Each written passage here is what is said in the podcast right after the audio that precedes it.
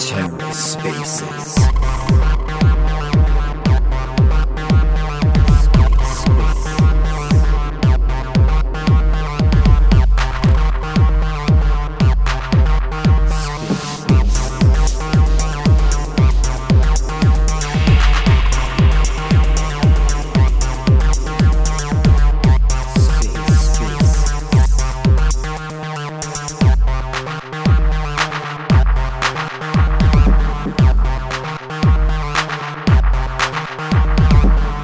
And welcome to The Ether. Today is Tuesday, April 19th, 2022. This episode of The Ether is brought to you by Luart. Luart is the first gamified NFT platform built on the Terra network. Luart provides a seamless minting and trading experience, all while earning you rewards just for being a user. Be sure to follow them on Twitter and join the community in the Discord server for the most up to date news and announcements regarding all the hot new NFT launches, platform upgrades, and new projects hitting the secondary marketplace. Are you ready to put your helmet on and join the movement? Find out more at luart.io. This episode of The Ether is also brought to you by Intern Capital. Everyone knows interns make the world go round, so when it comes to picking out your interns, make sure you choose the best. The best you say, that's right, the best, and everyone knows all the best interns come from Intern Capital. Be sure to follow Intern Capital on Twitter and go mint yourself an intern over on One Planet. There's still time. Links are in the show notes. For more information, check out intern.capital and be sure to follow Intern Capital on Twitter for daily ship posts and stock tips. Wah! TerraSpaces appreciates the support from all our sponsors. Today on the Ether, the Fan Fury Update and AMA, hosted by Orbital Command. Let's take a listen. Hi guys, it looks like this is Rebel DeFi here. Looks like we've got Adrian there. If you could bring him up, please. Active. He is Nimrod. Should be coming up right now. Awesome. So yeah, just give people another minute to see if they drop in. We've hit seven, well, seven o'clock UK time.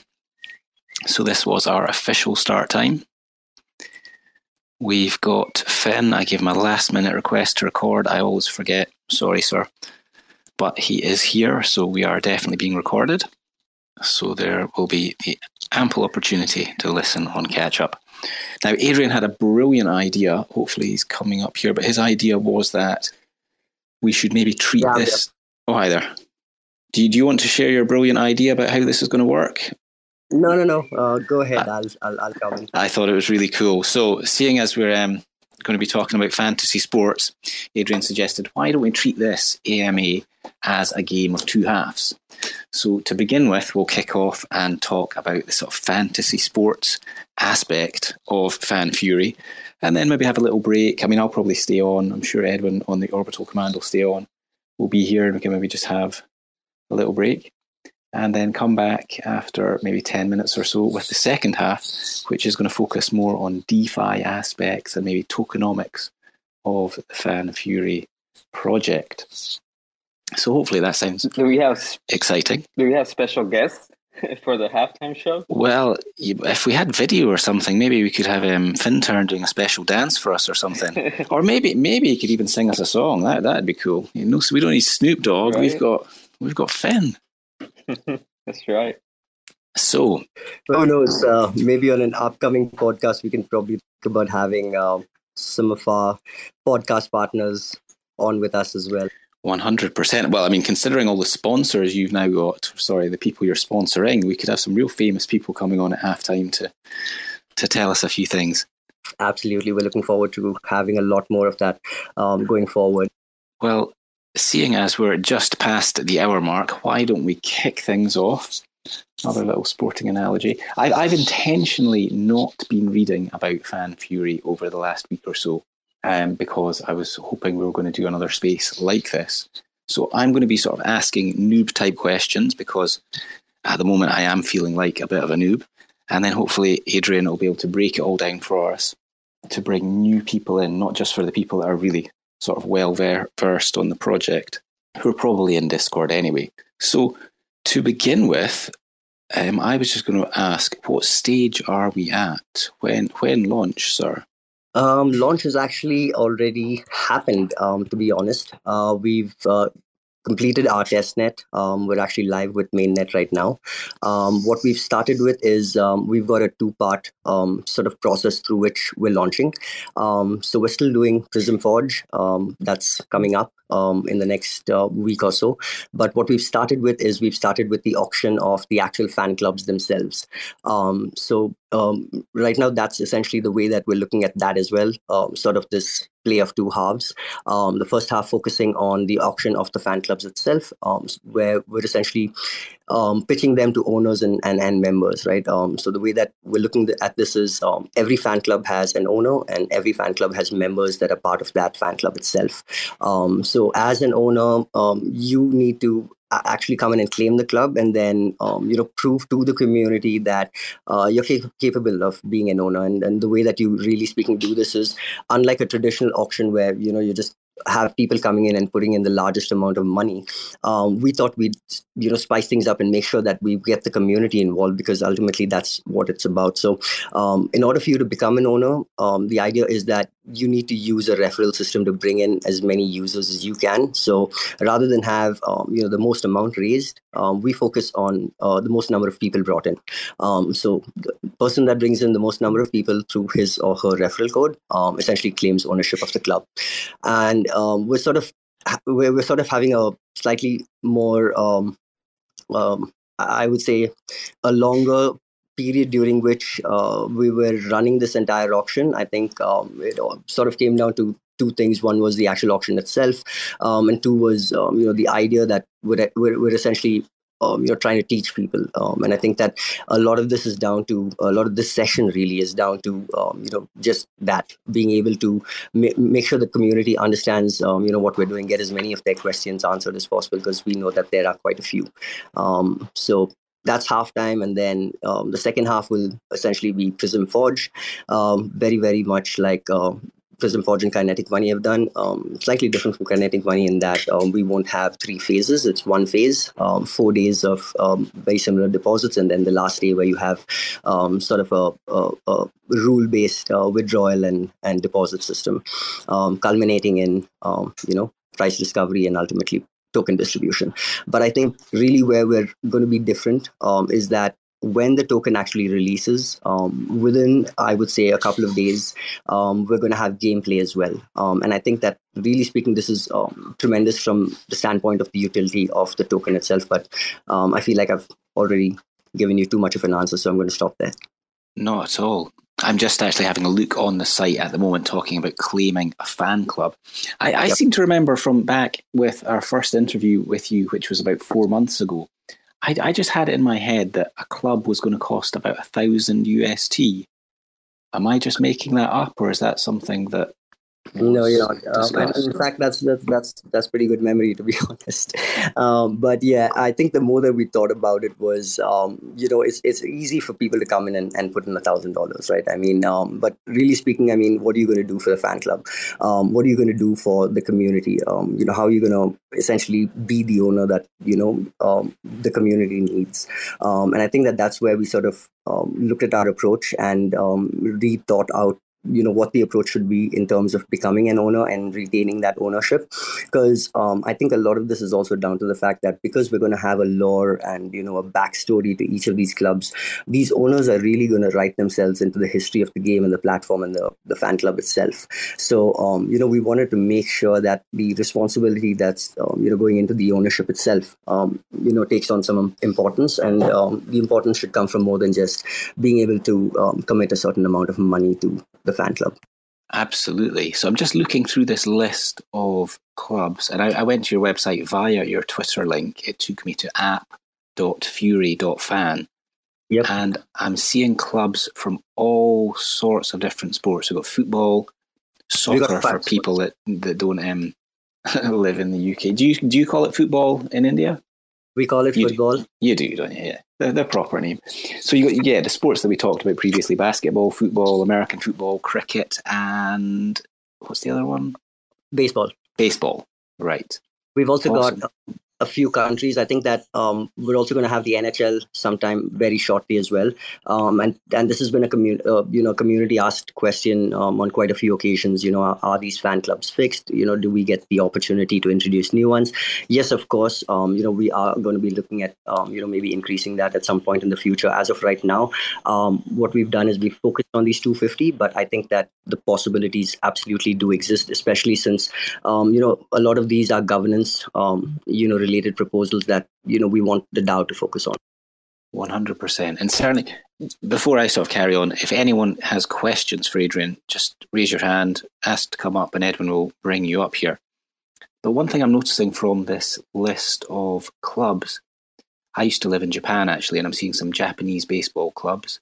Yep. Seems like there's basketball clubs from Eastern Europe, maybe Croatia or somewhere. Yeah, yeah it does seem to be truly, and there's I saw there's Australian clubs, very yeah, very global. So what's what's we, the sort of sorry, carry on. No, go ahead, go ahead, please. I was just going to ask, like, what's the engagement with this um, claiming a fan club been like? Yeah, so I think that like right now, um, the kind of engagement levels we're having is um, still early days. I would say um, we've had a few of the bigger clubs. Let's let's say you know be claimed, but like you know you very rightly pointed out, um, we've taken a truly gro- global approach to the fan clubs themselves. Uh, we've tried to be as um, you know wide in our search net um, to make sure that uh, I, I think that it's as decentralized as possible, right? Because like you can find fans from Man City anywhere in the world, but um, if I've got a local club there, um, the chances that I'm going to support my local club uh, versus Man City are probably higher, right? So I think that in terms of just the way that we've looked at these clubs themselves or the fan clubs themselves um, has been to to be as inclusive as possible. Um, having said that, uh, I think that that the the idea is sort of taking shape in that uh, if you're looking at the way that uh, deposits are happening right now, it's sort of happening across the clubs, across sports, and across leagues. And and really speaking, that's been what we've wanted from the start. Um, so we're, we're having a relatively good response, I would say. Um, I, I, think that you're going to see a lot more uh, from Fan Fury when it comes to us really putting our names out there on the global map, um, both from I think um, you know just a fantasy sports standpoint, but also because of the partnerships I think that we're going to have um, coming up in the next few months. Wonderful. Right. So before I carry on with my things I want to find out, we've got Teague. Is that is that how I've pronounced it? Have you got a question for Adrian? Yeah, that's correct. Thanks for hosting Rebel DeFi and uh, Fan Fury. Looking forward to see what you guys come up with. Um, a big fan. Uh, just a couple questions. Um, firstly, the when does the bidding end for the, the claim of the ownership of the teams? Yeah, so um, the auction is going to go on till the 27th of April. So um, essentially, you've got a couple of days more, I would say, to um, uh, you know get on with the claim process. Um, the idea is that um, in order for you to claim a club, um, what you're going to have to do is come to the platform and just connect your wallet, either connect your wallet or in our case, uh, you can also just use your socials. just use Google or Twitter, you know, to log in. And once you've logged in, uh, it's going to ask you uh, for a few very basic questions about your social information, simply because obviously obviously you're talking to people who you know uh, you want them to maybe just look at your social information get an idea of you know what your uh, sort of social standing is. Um, once you've done that you get your own sort of unique page um, that you can then use um, as this referral page with its own referral link to advertise yourself to um, you know your friends your family people who um, are, are, sports fans around you um, you know people who you play with when it comes to fantasy sports. The idea is to get as much support for your bid on the club as possible. So um, it's a two part process. One is the information collection, and the second is the payment that you need to make, um, sort of in order for you to make sure that the claim is legit, right? So we've got a hundred dollar payment minimum for the owners, um, and fifty is a minimum payment for a supporter. Um, and the idea here is that as an owner or a supporter, whatever you put in um, is eventually going to be, uh, you know, used to uh, buy Fury in the public sale itself. It's going into the forge contract essentially. So you're not only going to ensure that you get the token at a fair price, um, but you're also going to ensure that whatever you put in right now um, is essentially going to reward you very, very shortly, just in terms of the tokens themselves. Okay. Um, regarding the so when the 27th um, comes about and ends, uh, what happens to any of the unclaimed teams?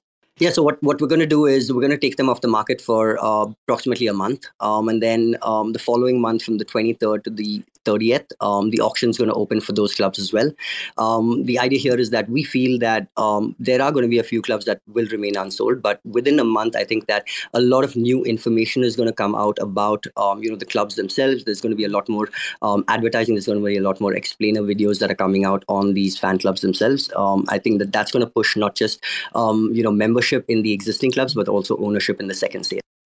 Okay, uh, thank you for that. And um, what happens if there's um, for a team when it ends that there's um, equal bidders basically in, in you know terms of supporters and UST amount? How how does it does it get split fifty percent ownership or like a sudden death or how does that work? It comes down to who registered first. Ah, okay, all right. And then my last one is um, why haven't you added the the best uh, team in the, the football league, uh, Newcastle United?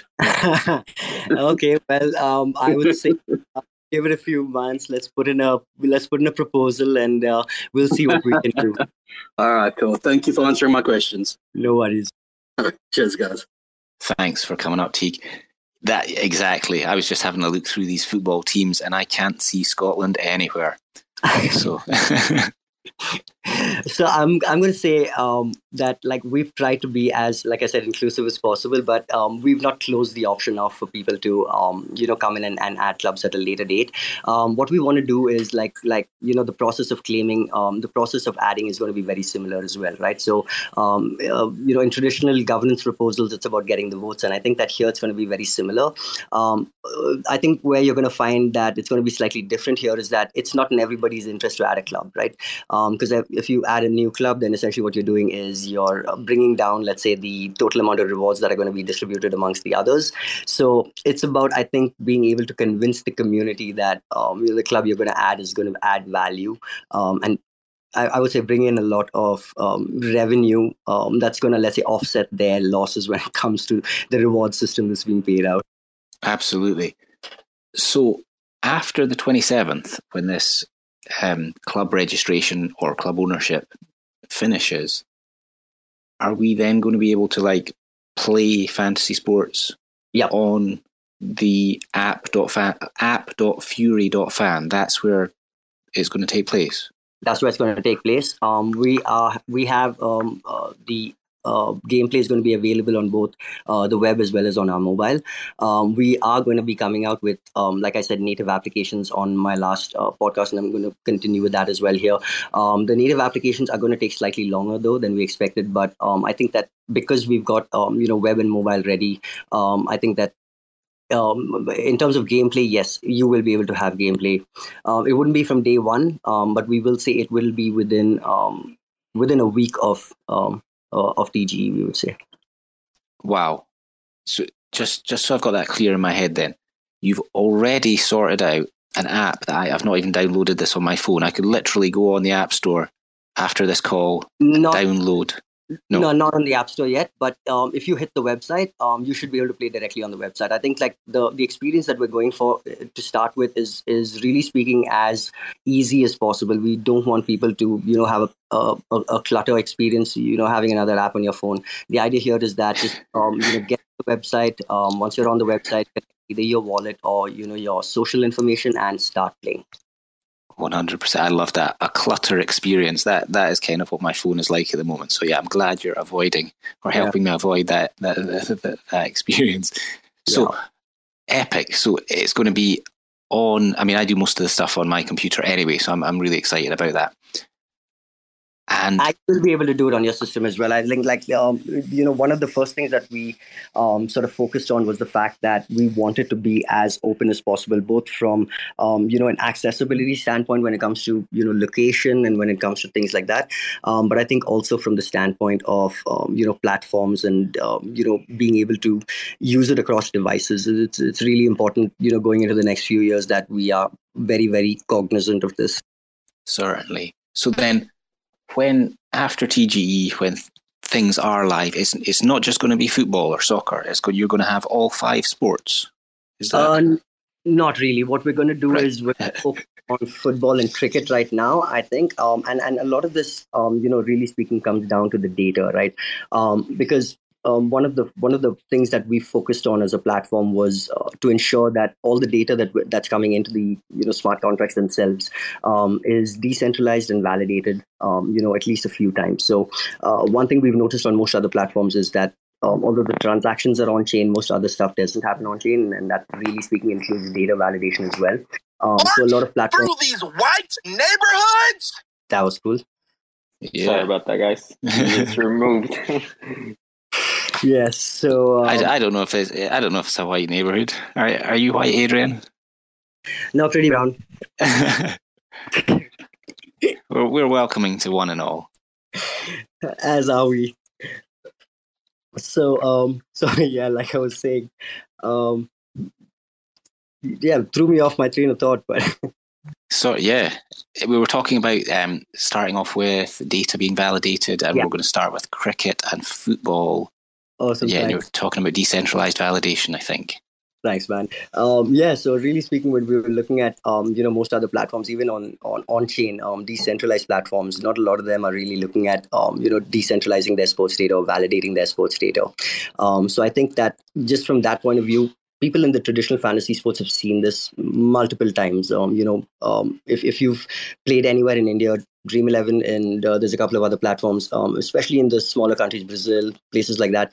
Um, the kind of like manipulation that happens at a platform level, both from a data standpoint as well as from a contest um, standpoint, from a you know payout standpoint, is huge. So I think that really speaking, what we want to do is to make sure that uh, you know, primarily speaking, the data that we're taking in is validated um, a couple of times because um, there, there's two sets to the validation. One is validating the raw data itself. So we use three separate API providers. We use three separate um, Oracle providers. So uh, we ensure that the the raw data that's coming in is um, you know decentralized before it hits the smart contract that calculates the fantasy points, um, and then once the fantasy points are calculated, um, that gets fed into its own set of um, you know data validators to go through a second validation process before which um, the actual game starts using that data. So I think like by focusing on that, what we've done is to make sure that the platform is as um, secure as possible, as fair as possible, and as uh, manipulation proof as possible.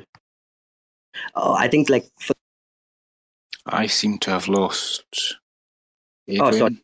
Um, audible now. Yes. Awesome.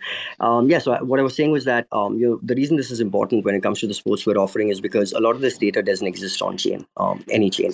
So for for um, most of the stuff, we've really had to define out not just the data points, but um, you know work with um, the Oracle providers to you know get the validators to you know provide us with oracles that can validate this data and then um, you know second set of validation. So really speaking the process of you know just getting the data right um, that is a process in itself. And it's one we feel it's worth investing in simply because the fact that once we do this um, it's a one-time activity that a lot of other protocols are going to be um, you know open to using as well and we're not just talking fantasy sports platform we're talking sports books we're talking um, you know leverage platforms we're talking pretty much any um, you know platform that could use data or sports data in some way Okay. Well, seeing as we're starting off with football, soccer, and cricket, I mean, how are, you expecting Americans to get involved with fantasy cricket? Is that worth talking about, or shall we just?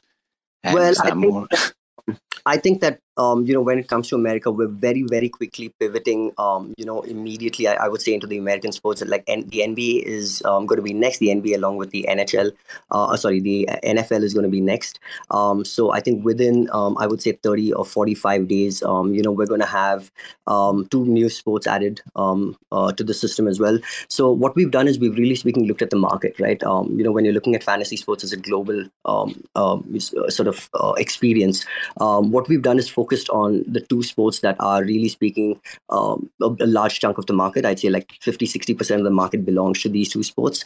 Um, and then once we've done that, very quickly pivot to the other two sports that are, you know, really controlling when it comes to the um, to the market as well. And uh, one of the reasons we've done that is simply because of the formats themselves.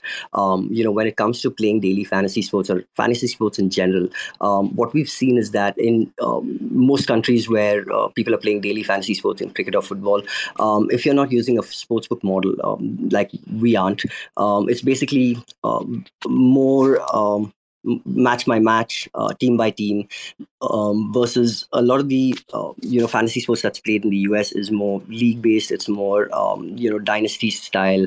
Um, there's a lot of you know format differences between the way that fantasy sports is played in the US versus where it's played elsewhere in the world. Um, so I think that primarily one because of the data itself and then two because of the contest types um the, the you know the way that fantasy sports is played uh, i think that we've had to sort of um, you know chop this up into into separate parts i would say. So um, the first part is to focus on you know player versus player um, you know multiplayer multi-team and single team entry. Um, very very simple contests and then sort of branch into um, you know slightly more uh, advanced contests like i said dynasty leagues and um, uh, you know slightly more us focused contest types Sure. Okay. So you're talking about player versus player. I remember yeah, you telling us about that previously. Yep. Um, but just kind of going over that just now, if that's all right, I can see there's a few basketball fans in just now. So just maybe if we could just talk about it in relation to the NBA, that would be pretty sure. cool. Sure. Um, how how would that work in practice once we sort of go to the website? Yeah, so um, I think that like in terms of the the the contests itself, um, so generally speaking, if you're let's say on um, um, on Fantasy Premier League, for example, right? Um, so Fantasy Premier League essentially has a league-based format. They've got a season-long, um, you know, system where you're choosing players on a weekly basis. Um, versus what we do is we focus more on the daily model, um, where essentially you've got matches happening on a daily basis.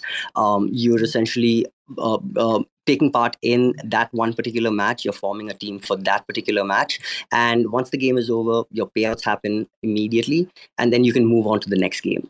Um, and i think that just that format itself um, is slightly more focused at the asian and um, i would say the, U- the uk audience more than um, i would say the us audience. So the us audience is more focused on let's say um, you know an entire weekend's play for example. Um, you know if i'm looking at let's say forming my fantasy team for you know daily fantasy sports or for the weekend um, what I could do, let's say on DraftKings, is um, you know look at all the teams that are playing on the weekend and essentially form my team from um, you know 20 teams rather than from just the two that are playing one game. So let's say if i've got um, you know 10 teams playing on a saturday and 10 teams playing on a sunday um, what i could do is basically have my 11 players picked from all 20 teams rather than focus only on let's say a game by game basis. And i think just sort of this model change itself is um, you know when it comes to the smart contracts, um, a lot of it looks easy, but I'm going to say it's not, um, to be honest. And um, you know, really speaking, uh, when it comes to fantasy sports itself, some of really speaking,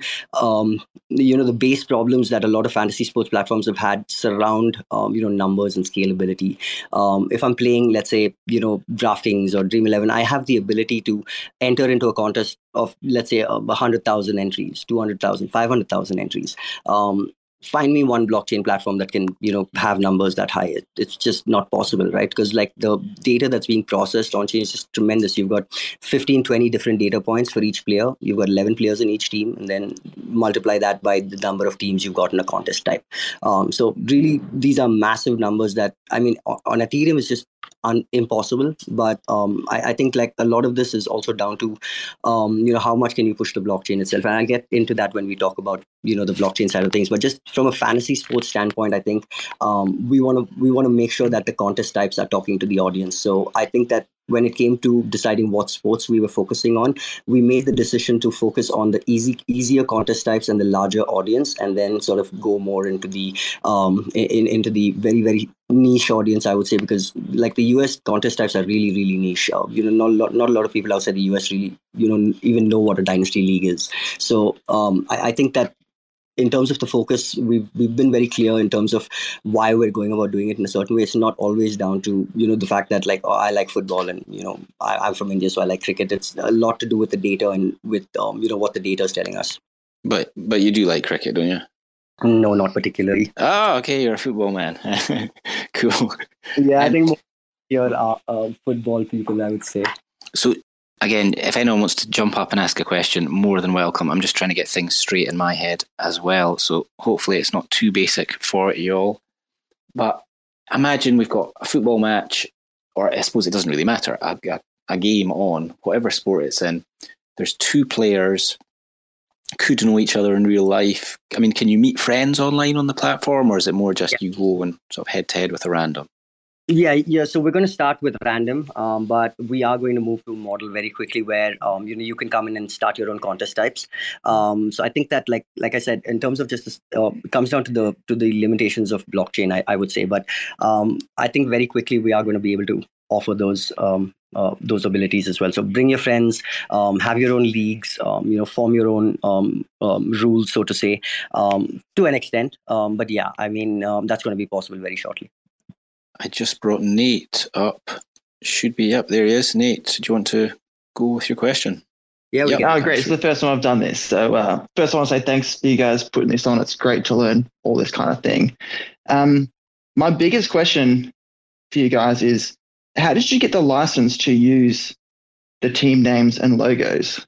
Yeah, that's a great question. So, I mean, it comes down to like what you're using it for, right? Um, so if we're using it to, let's say, um, um, have anything to do with, um, you know, a football club, for example, it would have been, let's say, um, an issue. But um, I think in terms of like what the actual fan club represents, um, in reality, it represents a staking pool, um, and that's as far away from a football club as possible. So, I think when it comes to what we're naming it for, um, that's really where the difference comes in. And I think in terms of like the logo, it's public.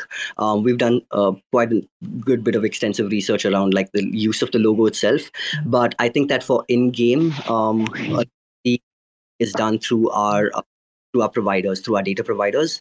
Um, and and I think that for the fan clubs themselves, um, we're being very very clear in that they're unofficial fan clubs um, so we're not making um, you know any money off them the money is going back into the protocol itself so um, essentially um, if you're looking at it from both an economic standpoint as well as from um, you know just um, you know what the actual content of the um, of the name is, they're both as far away from a football club as we can as we can imagine. Okay, because I was un- uh, from my understanding is that with these trademarks, you couldn't really use them for merchandise either, not necessarily just for a club. Yeah, we can't use them for merchandise. That's that's clear. Um, but then again, um, we're not using it to merchandise anything. What we're doing is essentially calling a staking pool. Um, in most cases, like a city name, like Chelsea's a city name for for that matter. Arsenal. I mean, um, we could argue that it's a fan club, and um, I could use it for, for a fan club, right? So um, I've So the, okay, I wasn't sure what where the grey area was. So if you're using it for a fan club, that's fine. that's fine. Okay, cool, cool.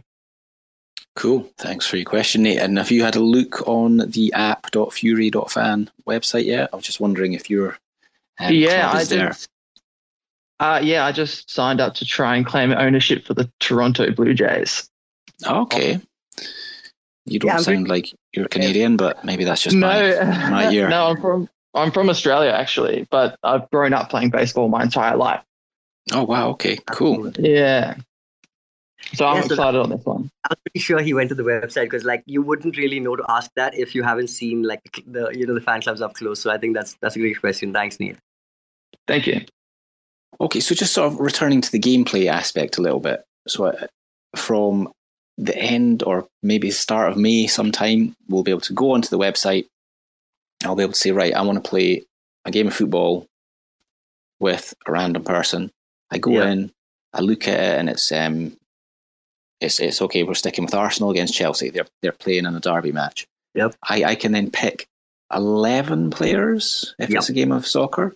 So I can pick my players from both Arsenal and Chelsea. Yep. To make my fantasy team. Yeah, and I think um, a lot of this will come down to the rules of um, how you can make your selections. Um, so I think that in terms of like traditional platforms, they really, really are geared towards um, you know the big guys, um, you know, who are taking part. So uh, what I mean by that is, let's say, for example, if you've got um, you know a five thousand team you know pool that you're taking part in, uh, each participant there can let's say enter 140 teams, 150 teams. Now, what this does is it really speaking skews the uh, you know the winning percentage and the the um, you know in, into the into the hands of people who can really speaking put in a lot of money. Um, on our platform what we've done is one we've put very very strict limits on the number of teams that um, you know a particular person can put in. And although you can create as many wallets as you can um, i think that it'll also come down to the fact that is it um, efficient for you to let's say um, you know create a create let's say a you know 15 or 20 wallets and enter um, you know the maximum number of teams for each with each one of those wallets how many teams are you going to do that for how many contests are you going to do that to um, are the rewards let's say you know justified in terms of the time that you're going to spend and what we found is that it's not going to be um, it's not going to be efficient for people to let's say you know form 15 different wallets and, and, and take part from 15 different wallets. I think that um, from that point of view, we've kept the numbers really low. Um, so on a 5,000 pool, you can enter a, a maximum of 10 teams, um, 12 teams, sorry. And um, on a 1,000 pool, I think that number's um, capped at between three and five, if I'm not mistaken. So I think that um, you know when it comes to uh, being able to game the system from um, you know from a user standpoint we've been very clear that um, we, want to make sure that the little guy has as good a chance as um, you know the whales. And one of the ways we've done this is by making sure there are limits that are much much lower than other platforms. So i think that from that standpoint you're going to find that we are going to be a lot more um, egalitarian in the way that we distribute our um, you know winnings as well. Um, and i think that in terms of also the actual gameplay itself when you're selecting these players, um, the, the, the way that the selections work is you're going to have to balance out um, the cost of the player versus um, the, the number of players you're, you're going to be able to select from each team. So let's say if you're playing football, um, you can't select more than six players from a from a side, so it's six and five. Um, so you have to make sure that you're selecting from both teams. So let's say if you've got like Arsenal playing Burnley, for example, you can't just select all Arsenal players. Um, you know, and no offense to the Burnley fans, but the idea here is that we make sure that you're selecting players from both teams, one, and we make sure you have a selection of both good players and relatively average players because um, the way that the um, uh, the the uh, credit system is designed, um, it's designed in a way where it will not allow you. Um, you will not have enough credits if you're going to select all good players. You you will run out somewhere on the seventh player. Um, you know, so the idea is that you have to balance out your your your team one between both the teams that are participating, um, two between how much you're spending on each player as well. Awesome. And just for our American friends, Burnley is a city in the north of England. We've got Teague with his hand up again. Teague, are you there? Sorry, guys. Um, just would you be able to explain uh, regarding the the unsuccessful bids on ownership for teams? What happens with them? Say there's uh, 10, 10 people vying for a team. Somebody's got, yep. say, you know, five bids and, no, and everyone else has got zero. Do they do they does the UST automatically become sort of Fan Fury tokens? Does that get staked um, to that winning team member, or yep. does it get the returned to them and then they can choose something else, or does the UST get returned to them? How, how does that work? Yeah, great question. And I think like um, a lot of people have had this question as well. So um, the idea here is that let's say um, you know Rebel and Teague are competing for um, Arsenal, and um, Rebel's got a thousand people in, Teague's got nine hundred. Um, Rebel takes the fan club, but he also takes his supporters, your supporters, and you. So all of the funds that come in from you, from your supporters as well as his supporters, is converted as well as his contribution is converted into Fury and staked with, let's say in his case, Arsenal. Okay, that, that makes sense because obviously you are trying to support the team. Um, yeah. You know, anyway. All right, cool, perfect. Thanks. Absolutely, and and just another thing in terms of the ownership of the team itself. Um, you know, there's been questions around. You know, does ownership is ownership permanent? Um, you know, is it you know can you sell it? Um, so right now, um, the way that ownership works is that it you cannot sell your club. Um, the idea is that if at all, uh, you know, the club or you decide to unstake your tokens um, at any given point in time, uh, then the, the ownership of the club will essentially go to the person who was next in line excuse me, who is next in line, um, you know, to claim the club. And if you were the only one to claim it, it comes back to Fan Fury um, in terms of ownership. Um, the people who have staked in that club uh, can then choose amongst themselves um, through a voting system of sorts uh, to elect an owner. Okay, thanks. Uh, that that makes sense. And then I think I read somewhere in time you you're going to convert them to NFTs that uh, could be traded. Is that right? Yes, That's absolutely true. And I think that right now we're sort of just thinking, um, you know, we're sort of trying to figure out whether we need to have them as fractionalized NFTs or not, because um, we can very, very quickly seeing them as being, you know, valuable in terms of, um, you know, the amount of money that um, a certain club is generating. Say, for example, so if let's say your club is generating, you know, a million dollars in revenue um, every year, uh, you're not gonna you're gonna want to sell it for like a thousand dollars, right? So I think that in terms of like why we want to have fractionalized NFTs, that's primarily the reason. So I think once we make that decision of what sort of NFT we're going to go with, then yes, we will release that as well. Awesome. Thank you. Absolutely. Thanks again, T. We've got Mayor Ed. Sorry, I didn't see you coming up earlier. Are you there? Yeah, I'm here. Uh, thanks for having me up. I'm in the U.S. and I'm I'm familiar with uh, the daily fantasy sports, uh, mainly um, and and NFL and baseball, and and I know with uh, with FanDuel, it, it's more of a daily thing. It sounds like you guys are going to be more structured around um, owning a team and running it throughout the whole season. Is is that how the structures worked with the team ownership? But then will there be individual um, daily contests, like for just individual games? Can you give me an idea how how that'll work with some of the contests? Sure. So I think that um, in terms of like the way that you need to look at it is um, these fan clubs themselves, right? Um, really speaking, they are um, they're staking pools. Um, if you're looking at it from a you know DeFi standpoint, they're really speaking just decentralized staking pools. Um, so rather than have one large pool, we've got 250 of them. but I think more importantly, they are disassociated from gameplay. So the gameplay aspect of things is completely separate from the fantasy uh, for, sorry from for the from the fan clubs standpoint.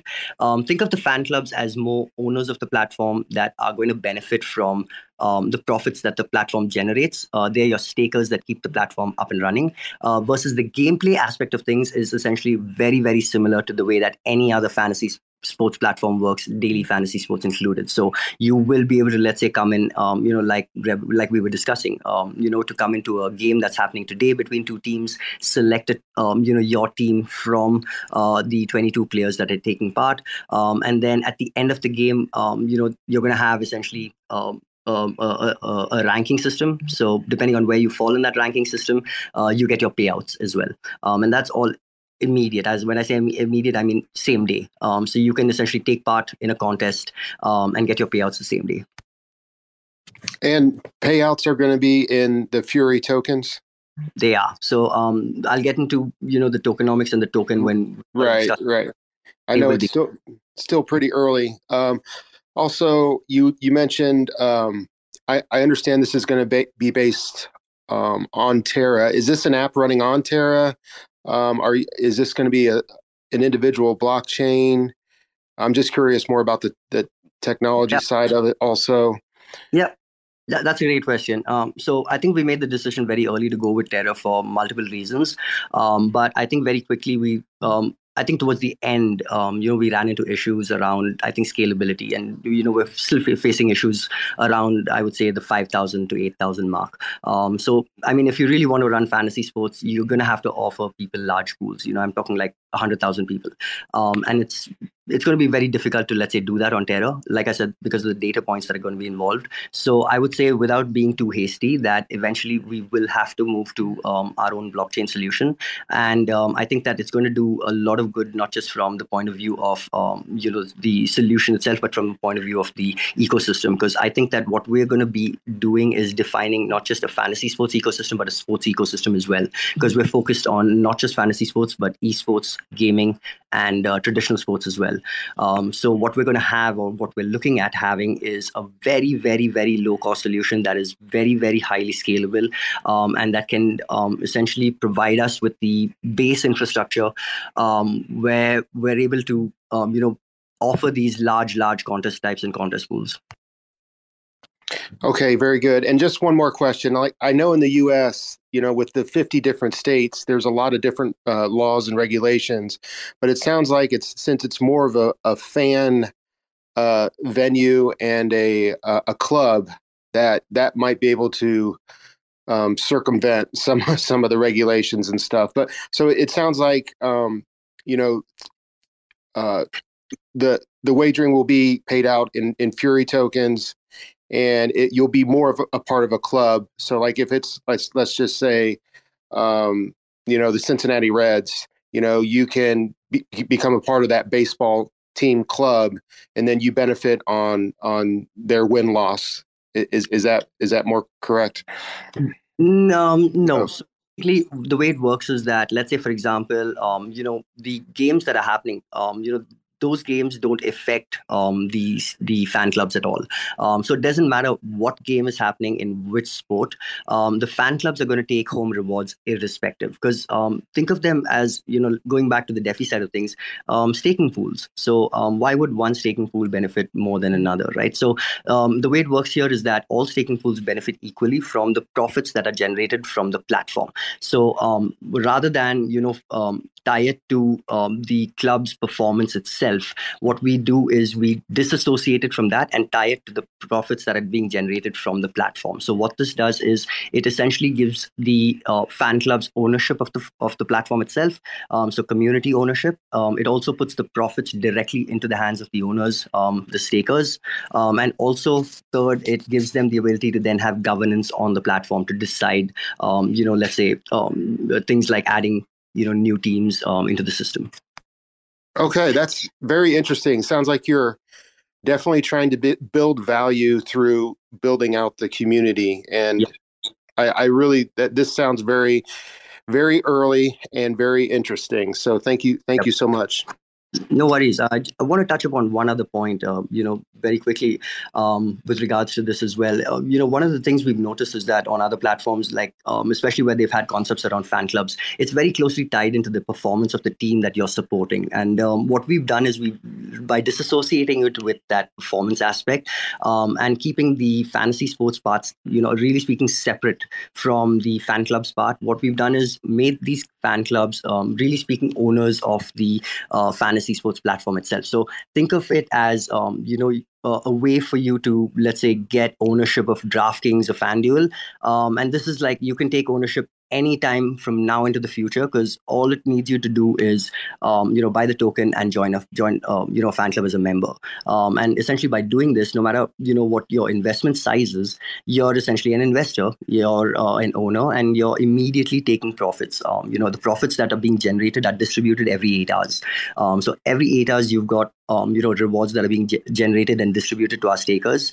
Um, and what you can do is you can choose to auto compound that on a, on a daily basis. Um, so um, I'll, I'll, get to the tokenomics again a little later, but um, I think from a value standpoint, you're very, very right in that uh, by disassociating it from the performance of the teams themselves, um, we can ensure that like the people who are um, you know becoming members of these fan clubs are really speaking benefiting from the profit that the platform is generating itself, rather than the team performance, which is um, in in in our um, you know in our minds minuscule when it comes to rewards that can be distributed. Okay, thank you very much. I'll I'll check out the website. I haven't checked it out yet, but I, I'm sure there's some more information on the website. Be able to move around there and look around, see what you guys got um, online so far. But thank you so much. Thank you for coming. Thanks for your questions there, Ed. Yeah, I mean that's that's certainly something that's rather interesting, and maybe yeah we can return to it when we sort of start the second half talking about the DeFi side of things. Um, can I just maybe return to a noob question if no one else has got one just now? I think I've got a total misconception in my head. Once the games start, I I want to play.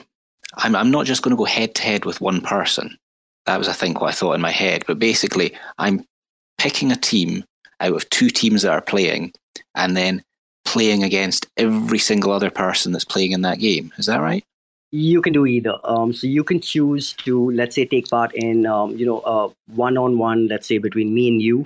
Um, and those one-on-ones so think actually the way that we've sort of structured it is more to think of it as single entry and multi-entry. So you can have a single entry uh, contest where you're you're competing against up to 10 people. So it's you versus nine other people or up to nine other people between two and nine other people. Um, or you can choose to have um, you know a multi-team entry where you're playing up to where you're playing against from anywhere from between a thousand to five thousand people. So we've got essentially um, um different contest pool types. Um, we've got the single entry types and we've got the multi entry types. Um, so the single entry types are two on two, um, um, you know, me versus two, me versus three, right up to nine. Um, and then the larger pools are basically 1,000 and 5,000. So it's me against 999 other people or me against 4,999 other people, um, depending on how many teams I'm entering, right? So in a 5,000 team um, uh, competition, I can enter up to 10 teams. So if everybody enters 10 teams, you're playing against um, essentially what, 500 people? Um, so yeah, I think that like in terms of the dynamics, you can choose to play against, you know, one-on-one against a player, uh, you know, a single other player. You can choose to have multiple entries in a contest and play against, you know, a larger, larger audience. Wow. Okay. And is what, what does it cost to enter either of these two different contest types? Yeah, that's a great question. So, um, what we've done is um, we focused on um, having a couple of different entry uh, points to the competitions themselves. So, um, if you're playing head on head, you know, one on one on one versus, um, you know, uh, against nine up to nine other people, um, there are three entry points at twenty five dollars, forty, and at hundred. and this is really to cater to all, you know, to all parts of our community, right? So what we've noticed is on most other platforms, you have one dollar bets, um, and really speaking, those are huge, huge contest types of over a million people, which we really speaking can't do right now. There are limitations on the blockchain side of things. So what we've done is we've um, looked at um, platforms that start at anywhere between 20 and 25 dollars and what we felt is like at a 20 or 25 dollar price range that's a good starting point for people and especially true because of the reward mechanisms that we have in place um, specifically for our fantasy sports users. Um, and then um, at the 40 and 100 um, you know uh, um, price point to be honest on most other platforms we've seen like um, you know head-to-head contests between like three people that go up to 40,000 um, in a single contest. So, um, in terms of like entry, we're trying to be as prudent as possible as you know right now because we're launching, um, so that we're as inclusive. But I think we're also keeping in mind that we need to make sure that we're offering people different entry points depending on what their um, you know um, appetite for risk, let's say, is. Um, and then the large entry pools, because of the fact that you're competing against a lot more people, the entry points start a little lower at ten dollars or uh, uh, so 10, 25, and then um, 100 again, if I'm not mistaken. Okay, so I'm I'm going in and I'm going for the small contest with less players, and I go for the the twenty five dollar pool, and then you happen to be doing the same thing at a similar time, and we just happen to be in the same group. Does that mean you you also have to go in with twenty five dollars, or can we be matched up yeah. with different amounts? You can't match with different amounts. So if right. I'm I'm in an entry of 25, ideally the other person's going to be putting in 25 as well. Um, so that's um, that's essentially how. And, and to be honest, that we I've never really seen a place where I put in 25 and somebody else puts in like 40. Um, so I, I think like we've tried to make sure that in terms of the platform, we're as similar and as um, you know uh, um, we're as close to you know what you'd see on a traditional platform as possible because we want to make sure that our fantasy sports players aren't thrown off by the blockchain side of things you know what i mean um, mm-hmm. what we found is that a huge huge um, you know blocker for people moving from the traditional space onto the blockchain is just that there's just too much of new information for them to process at a single time. Um, so we are trying to make sure that the um, you know the the, the move um, that they make from uh, traditional fantasy and traditional finance to the blockchain is as seamless as possible and in language that they understand in a visual environment that they understand. So it makes it as easy as possible for them to make that move with a learning curve that is going to be really really really quick. Exactly. I mean that that to be honest is I mean, I, am interested in the fantasy sports side of things, but this aspect of fan fury is what excites me the most. Like, and it's not necessarily super intuitive when you first think of fantasy sports, but you are going to be responsible for onboarding tons of people into Terra. And that yeah. is great for everyone that's already here. So how how are plans going for like if I showed this to a friend who is interested in fantasy sports but has never bought a cryptocurrency before, how how are they going to sort of find their way around the website and such? Yeah, so um, I think that you know, really, like I said, what we want to do is to mimic, um, you know, the traditional experience, right? So, um, if you've ever played Clash of Clans or any of these games, um, as soon as you enter the game, you're asked to, let's say, you know, buy a certain number of in-game tokens, right? Now, you don't think twice about doing that because you're so used to the fact that you need to buy, let's say, this you know weird token in this weird game because you have to play.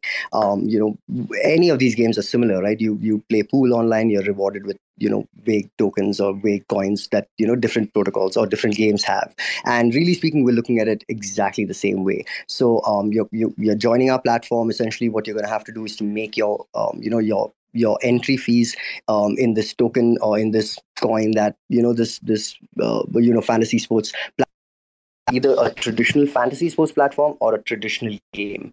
Um, and i think that by doing that um, from question things that they used to. So if I let's say come into a game and I'm asked to buy a token that I need to use in the game, I'm not going to question that. But if I'm told that I need to buy a cryptocurrency and then um, you know what's the what's the what's the you know things about a cryptocurrency that I need to know and what are the things around staking that I need to know. I mean that is going to be a huge amount of information for a group of people that are just not interested in learning about this stuff. I mean you want to come and play. Uh, you like uh, you know your team and you feel like you've got a certain knowledge to play uh, in a certain sport or put a you know uh, test your skill in a certain sport you don't want to know about like defi. Yeah this is like they're worlds apart like you know what i mean? Like where's the sports world connected with defi? Nowhere.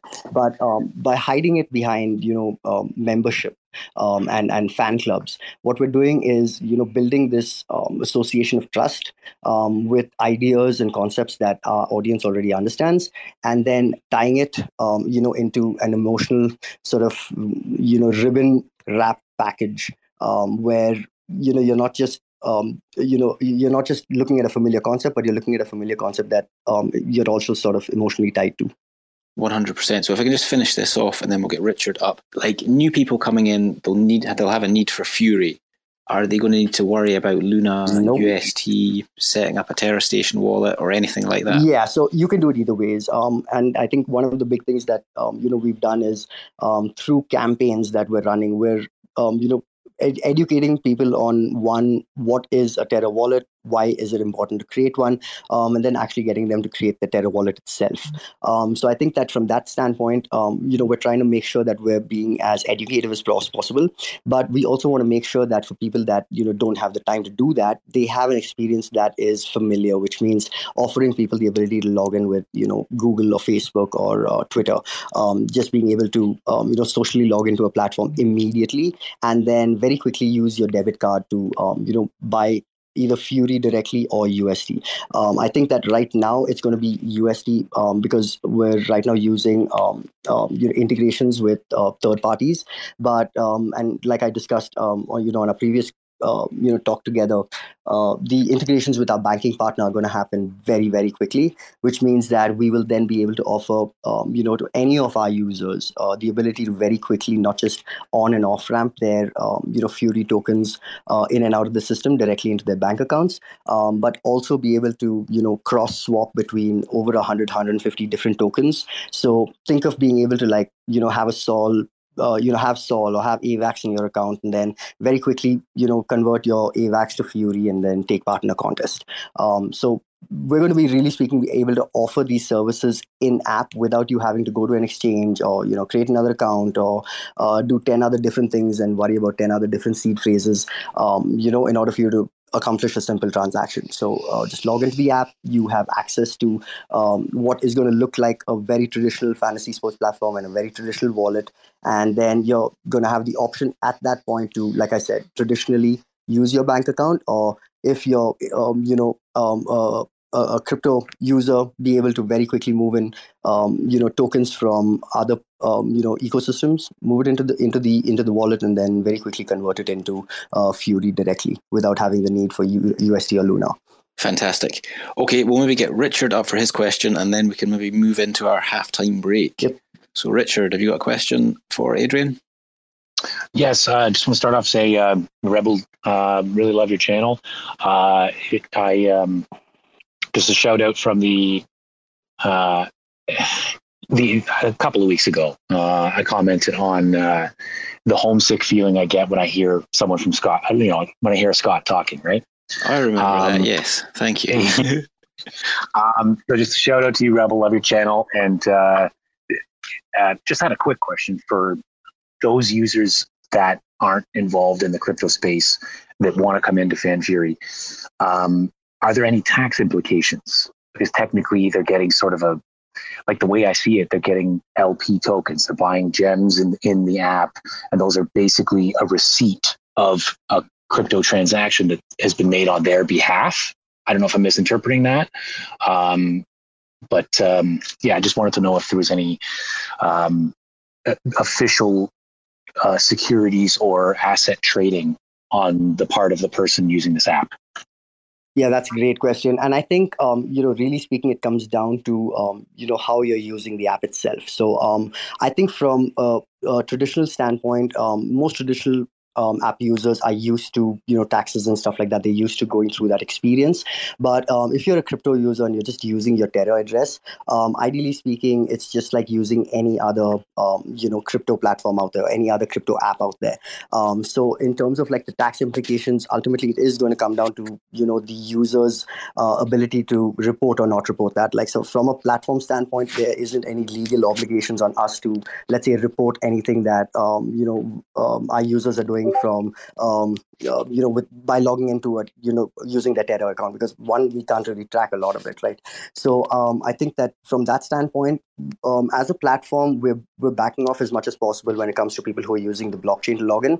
But obviously if you are um, you know logging in with your bank accounts and stuff like that um, there is a certain amount of KYC that you're going to have to do which means that there is a certain amount of regulatory um, regulations that um, you know we as a platform need to follow simply because we are you you know part of that um, part of that infrastructure let's say. Um, and i think that we've taken the decision to have this two pronged approach because of the fact that our um, you know uh, um, audience when it comes to you know who's using the platform. It's been very focused on a traditional audience rather than a crypto audience. So um, although you will see that we are tailored for um, a fantasy sports a traditional fantasy sports audience we also offer you know very very cognizant of the fact that um, you know we have crypto users and we need to be um, uh, uh, you know aware of what their needs and uh, what their you know issues are as well. So I think that from a crypto standpoint, it's going to be up to you. I, I would say um, if you're logging in with a Terra account, but um, obviously there's no way to avoid it if you're going to come in as a traditional user. But most traditional users that we know don't really worry about this. Okay, thank you. Yeah, and I think um, just to add on to that, um, you know, what we want to do eventually is to move people onto crypto, right? So um, that's that's really speaking what our educate education sort of campaign's been around, you know, the, the creation of the wallet and stuff like that. It's really speaking educating people on, um, you know, what's the importance of having a you know a, a, a wallet, but um, not specifically a Terra wallet, but just you know a, a crypto wallet in general. Um, you know what's a hard wallet, what's a soft wallet, and why it's important. So I think um, like PSA standpoint, um, we're trying to make sure that people that are, that come on board, uh, we have a large audience that we're talking to. So we want to make sure that we're educating people along the way. So even if we're looking at like a 1% or a 2% conversion rate, that's a huge, huge number. You're looking like, um, you know, at least 100,000 people at a 1% conversion rate. So um, these are massive numbers when it comes to just an education um, PSA standpoint. And we feel like we're, we're in a perfect position to do it simply because of the fact that um, it's, um, uh, it's in an industry that we already have an audience for. There's like a tremendous market already that exists. Yeah, this seems like um, seems sorry seems like a wonderful on ramp for uh, those who are not in the crypto space already. Uh, could lead to you know an explosive set of um, explosive growth. Um, lots of people. It sort of gets your foot in the door and gets you used to. You know, for all of us who have already involved in crypto, it's second nature. But I can understand someone's you know hesitance or ignorance. They don't know how to do it, and it's not important enough for them to learn, so they just don't get involved. But we can have millions of wallets and, and things being created on various ecosystems. So it's really exciting. Yeah, and I think just to touch upon that a little more, um, you know, when it really comes to the um, experience itself, um, like I said, we've we've tried to make sure that the experience itself is not indicative that it's you know DeFi or blockchain. So, um, you know, you're not going to be asked to come in and stake your tokens. You're not going to be asked to come in and bond your um, you know bond your money or bond your tokens. Um, you're not going to be asked to come and provide liquidity. you know, these are concepts that, really speaking, I mean, most people in the blockchain world take some time to wrap their head around. So, you know, explaining it to a non-crypto audience is it's going to take a huge huge time uh, amount of time and and, and a lot of uh, you know education educational resources to be able to do this in at the scale at which we want to. So rather than do that what we've done is um, you know to sort of mask it, mask the DeFi side of things behind a more uh, traditional interface and around a more traditional concept and idea. So if you're asked to, let's say, you know, come and stake a token and you know uh, provide liquidity for it, um, you need to first figure out what staking is, right? I mean, you need to spend some time understanding what blockchain staking really does and why it's important. Um, but if I tell you, you know, you need to come in and, and, and join one of these fan clubs, and then um, you know by joining these fan clubs, you are essentially going to get um, a certain amount of rewards paid out to you every month. Um, you know, it, the concept is simple. It is very very easy to understand. It's something that they do on other platforms and other games, right? It's like joining a faction or um, you know joining a clan. Um, so it's it's it's a concept that's very very easily understood among, amongst most gamers. Um, and then from a fantasy standpoint, um, you know, just um, being able to not just participate in the fantasy side of things, which um, you know in terms of the payouts are going to be tremendously tremendously better than most other uh, fantasy sports platforms out there um, but also in terms of the DeFi experience, um, you know, being able to take part in both um, without having to learn new concepts and new nomenclatures and, and understand new, um, you know, terms and spend, you know, a month or two just getting up to speed on what certain things mean is going to be huge when it comes to, you know, moving people from the traditional space. Because um, to give you some ideas of what the numbers are like, um, you know, the the entire blockchain space put together, we're looking at like 100 million wallets maybe. Um, when we're looking at uh, that's probably uh, you know gone up a little, but um, nevertheless, uh, if you're looking at just India, uh, Dream 11 alone has 130 million subscribers. Um, so, I mean, when we're talking about what the market looks like, um, we're looking at like a thousand to one market. So it is just massive when it comes to the opportunity that we have to move people over from, uh, you know, the traditional fantasy world into um, the blockchain world. I love it. It's massive. Thanks for your questions, Richard. Appreciate those. Just, Cheers. you're welcome. Yeah. Just one final question then before we move into a little halftime break. I was wondering, are you sort of keeping up to date on the fan clubs, Adrian? And are you watching like how many people are sort of trying to pick different teams and stuff? I've been actively avoiding that, to be honest. Um, just generally sort of focused on more on um, uh, you know what what needs to be built out in the technical aspects of you know what needs to come out in the next few days. I think, um, really speaking, I've not. Um, it's not that I've not wanted to. Uh, to be honest, the the uh, the impulse to go and check has been uh, quite quite high i would say because like i've got the entire team like talking about it right now um, but no i've i've actively sort of avoided it Oh well, yeah. I suppose you can't answer the next question. I was just going to ask about the Washington Nationals to see um, if that was a popular choice at the moment. Yeah, to, to, to be honest, um, really speaking, I mean, it's it's a, it's an obvious choice, right, for for, for the lunatic community. But um, like we've seen, uh, a lot of the people that are building on, on the community, like sort of pick other clubs. And i think this really goes to the fact of um, you know we had a question in the community about why would you know people you know choose more than one club? Why would people choose let's say club number two or club number three? Um, and i think it really comes down to the fact that you know when you when you when you're looking at it from a from a as a DeFi head um, you know you're looking at it as staking pools staking rewards. Um, whereas when you're looking at it as a fan um, you know like even though let's say the Washington Nationals are very very closely related to the Terra community, not a lot of the Terra communities actually picked it.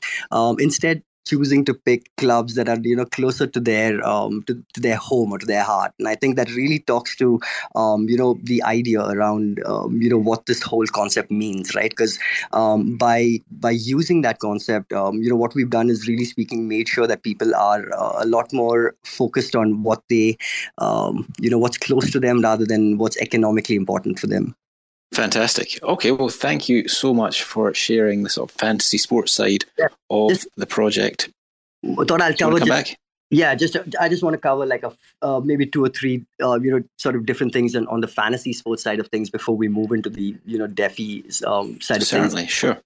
Yes, a um, couple of you know very very important um, you know factors that we've made sure to focus on you know when it comes to fantasy sports is um, in terms of like um, you know what are users getting right? I mean why are uh, users going to move over let's say from you know fanduel or draftkings over onto our platform you know um, so i think that really speaking when we're talking from a fantasy sports standpoint, uh, it comes down to three things. Um, one is um, what's the rake fee that the platform's charging. So, in case um, you know people out there aren't familiar with what a rake fee is, um, a rake fee is generally a fee that's charged by um, most um, sports book or fantasy sports platforms, and it's essentially a uh, um, you know a platform fee, for lack of a better word. Um, so, in most other cases, you're looking at rake fees of anywhere between 8 and 22 percent, um, which is pretty high. Um, and and to be honest, uh, um, it's not possible for them to come down below that. We've seen a few of them at 5%, but it's just not sustainable for them. Um, what we can do is we fixed it at um, you know 5% flat. So um, whether you're playing one versus one against somebody else or you're playing in a 5,000 team pool, um, that rake fee is essentially fixed at 5%. Um, and, and then in turn, what this allows us to do is um, by having a low rake fee, we've got a much, much larger pool size to distribute, right? So on most other platforms, that pool size generally varies between like 68 and 70 72% um, we can push that all the way to 95% so you know we've got 95% of the prize pool um, you know that's coming in uh, that we can distribute back to um, you know the people who are participating let's say. Um, and i think the third thing which is really really important is in terms of like just the number of people that are winning. So um, you know what we've seen on most other platforms um, and we're players. So i mean this is something we're very aware of is that most of these numbers um, in terms of winners hover around anywhere between 35 and 45 maybe up to 50% so you know what we're saying is that out of every 100 participants um, you're going to have either 35 or 40 of them you know winning um, so you've got 60 people who are essentially putting in funds and not taking out anything um, so what we've been able to do is to push that number right up to 75%. So um, we've got 75 in every 100 taking home a winning. And for the people that, you know, just don't cut it, they, they you know, just don't have a team that is um, you know good enough to be part of that winning ratio because you got to have some some losers right? I mean you have to have some people who are going to be part of that remaining 25% um, we've been able to incentivize them as well. So for those 25% you have a 5% cashback. Um, so essentially no matter what you do on the platform. If you are participating, you're either going to be part of that 75% that win or part of the 25% that takes home a cashback. And the cashback's not like a one week gimmick or a two week gimmick. This is like indefinite. So no matter when when you come onto the platform, um, you no matter no matter how many games you've played, um, essentially, if you are part of that remaining 25, you will continue to get that 5% cashback right into the future. Um, and I think that one of the ways that we've been able to incentivize the fan clubs is by making people, um, you know, um, essentially join or become members in the fan club in order for them to claim that cashback. So, um, although the cashback isn't very big, um, what you're going to notice is that four months down the line, um, that cashback is going to look pretty sizable, right? And you know, if you're going to have to let's say put in a $10 membership fee in order for you to claim let's say $300 um, in, in cashbacks uh, why not? Um, you know so really speaking when it comes to like the reward mechanism itself um, it's tremendously better than anything that anyone else can offer both in terms of um, the percentage that the platform takes um, to the uh, amount of people that are being paid out um, to the um, value of the payout itself. So i think that like when it comes to traditional fantasy sports we can we can really compete and do like at least two times better than any other platform in the space um, and we can do it with the platform you know running comfortably um, you know without breaking a sweat Sure. Just just to follow up on that a little bit, you you were saying that other sort of platforms the struggle when they lower their rake fees to five percent, but you reckon you, Fan Fury is going to be able to do a five percent rake fee. Like, how how does that work? What what overheads do they have that you don't have? Um, they've essentially got a board in VCs, right? So, like when you're um, distributing your profits, right, you're distributing it between who? So, um, let's say FanDuel and DraftKings, their profits are being distributed by the investors in the platform itself. So, you're looking at a very small group of people uh, who have invested in these companies um, who are taking home huge, huge amounts of profit. Um, in our case, um, we don't have to do that. we don't have, you know, a huge amount of people invested in the platform itself. Like, who are our investors? They are people who are investing in the token. Um, so ideally, what we've been able to do is all that revenue that's being generated and distributed to, um, you know, the the people who are investing in these large centralized platforms. Um, in our case, we don't have any of those overheads. Um, you know, we don't have uh, an 800 million marketing budget that we need to rely on um, for two reasons. One, because um, you know the owners of the platform are are fantasy sports players. So in terms of you know organic uh, numbers we can very very easily bring in organic numbers.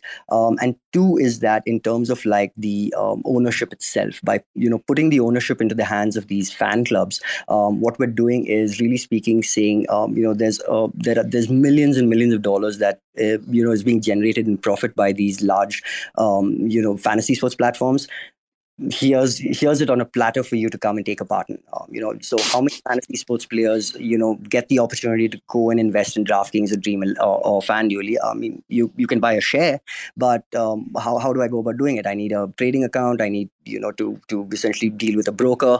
Um, whereas here, all I need is a Terra address, um, and eight hours later, I've got my first profits.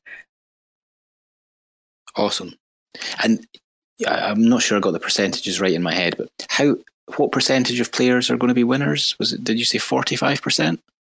75% of players are going to be winners and then the uh, remaining 25% get the cash back get the cash so back 100% of the time you're taking home something okay so if if, if i'm in the 75% sort of classified as a winner but I'm, i don't like win it if i'm in the sort of lower end of that am i still walking away with more money than i put in no. Um, and to be honest, um, even um, out of the 75%, um, 66% of them are going to walk away with more than they put in.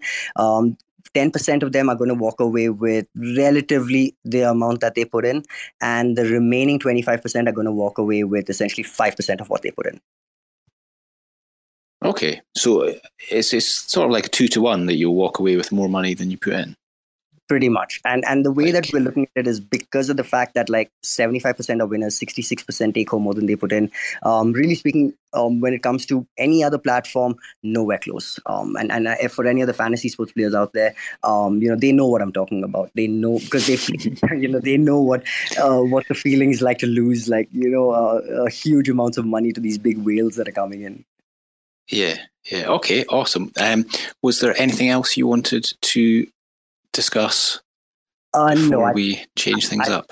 I think that I think that's that's that really speaking was um, you know the last part of what I wanted to touch upon when it came to the fantasy sports side of things because um, you know the reward mechanisms are really really what's going to drive a lot of the retention and a lot of the organic traffic in right because um, you know having that um, you know ding happen in your head like every time you win um, you know that's going to happen on every game here um, and then I, I guess the community ownership and profit sharing that's going to happen is going to be tremendous when it comes to fantasy sports and sports players themselves because they've never had this opportunity before. You know, um, it's a twenty-one billion dollar market basically run by these guys that are losing money to these huge platforms um, and like what we're saying is that like why lose money to a platform that is you know huge when you can come in and play on a platform that you can own it's like giving the keys to a casino and to a gambler and telling him like you own part of the you know the casino so go and play excellent well I'm, I'm not going to be stepping away in this halftime break. I'm certainly still going to be here. Do you?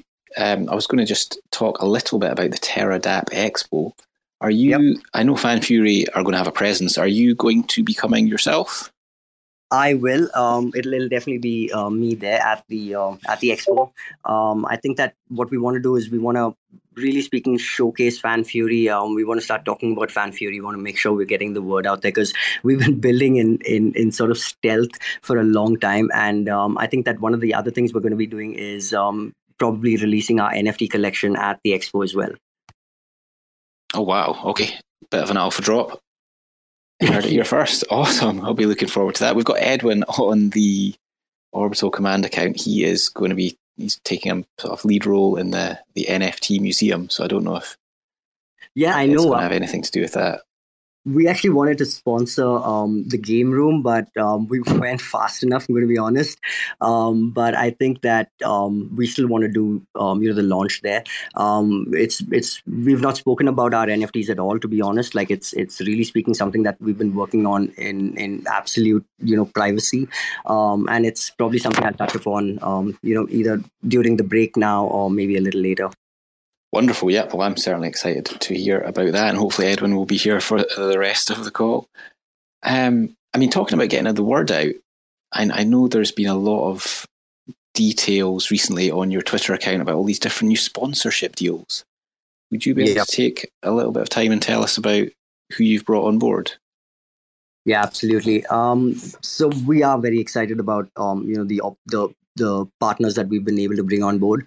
Um, I think right now a lot of the opportunities for us have been around sponsorship itself, um, and and um, you know really speaking, it's it's what the industry does, right? I mean, if you're looking at socios, you're looking at um, you know Rev, you're looking at any of these uh, large large gaming um, companies. Um, a lot of them have partnerships and sponsorships that um, you know they work with and i think it's going to be no different for us as well. Um, what we've done is we've sort of focused on the big leagues um, to start with because i mean if you're going to reach for the stars, you might might as well just reach for the stars, right?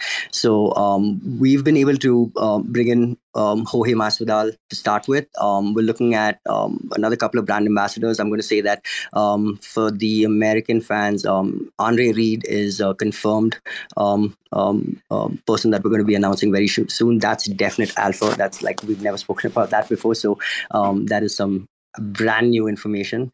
Um, for those who don't know, um, Andre Reed is um, an ex NFL star. Um, he's a pro footballer, uh, five time NFL champion. He's a Hall of Famer, um, and um, you know he's come on board uh, in, in multiple different aspects. One, um, obviously, from a brand ambassador standpoint, but um, also as a sports advisor, he's also been able to come on board, um, you know, with a podcast that he's going to run with us. Um, there are content opportunities that he's going to have with us, and we're going to try and have him at the at the expo as well. Awesome. That sounds pretty exciting. Um, okay. Anything else? Anyone else want to come up and just uh, bring a comment for the halftime break, or shall we move on to the DeFi section? So I would say, um, just sort of dropping this out there, if you're in Times Square anywhere between the 25th and the 28th, just look out for us. Of this month? Of this month.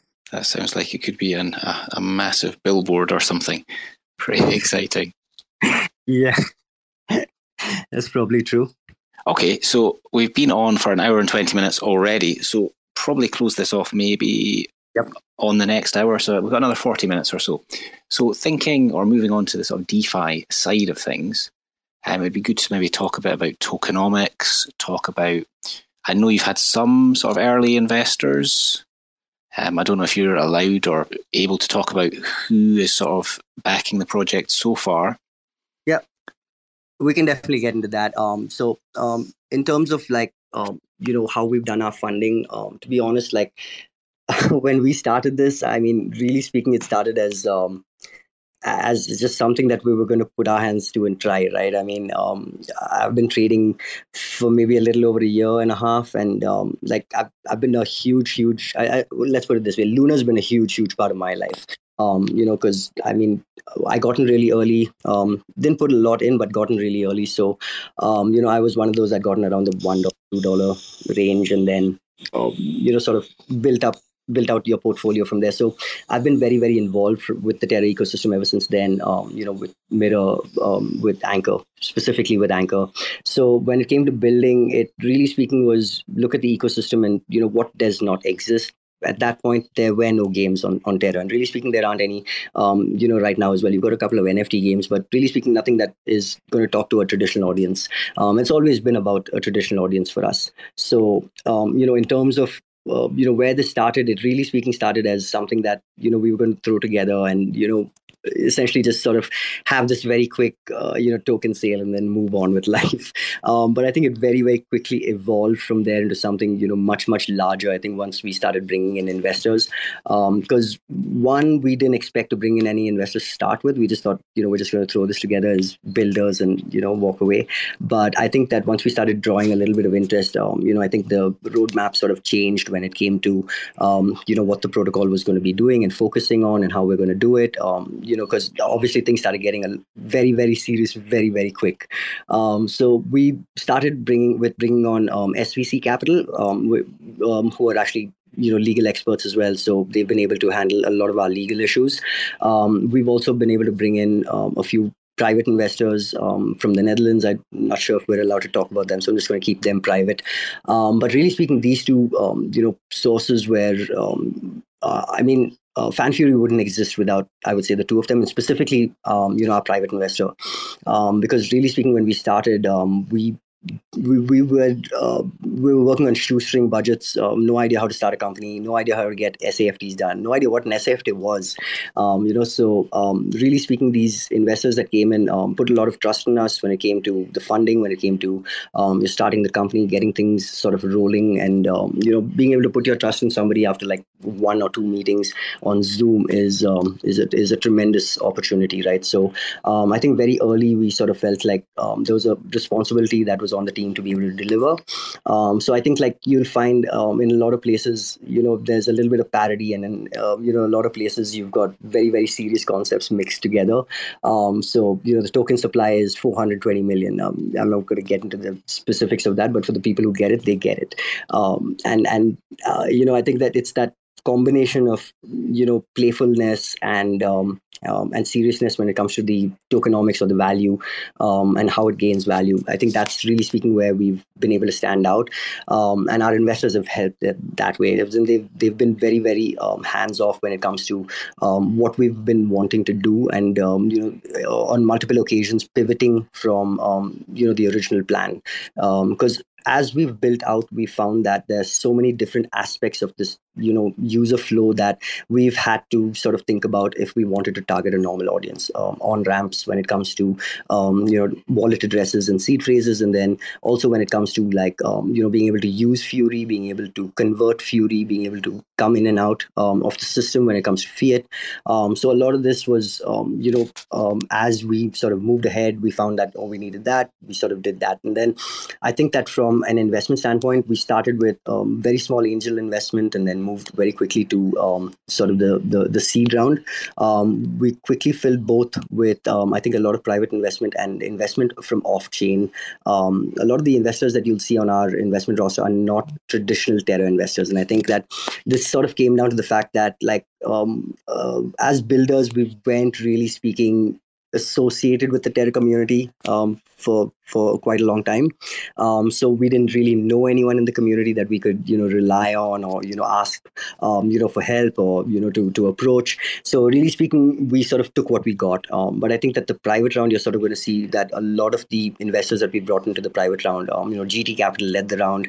Um, they're also advisors for us, um, you know. So I think in terms of the people that we brought on board in the private round, it was a lot more structured in terms of what we were expecting from our investors themselves. you know, we brought in guys like David Chen, um, who um, you know developed the Mirror wallet.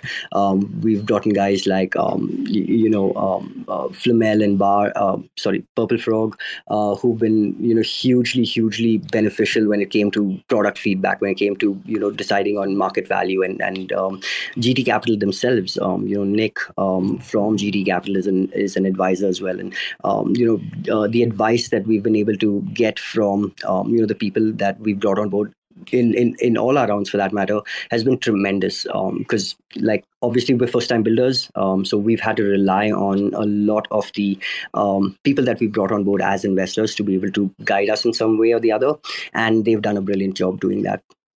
Awesome. And i can see we've got Dozin in the call here as well.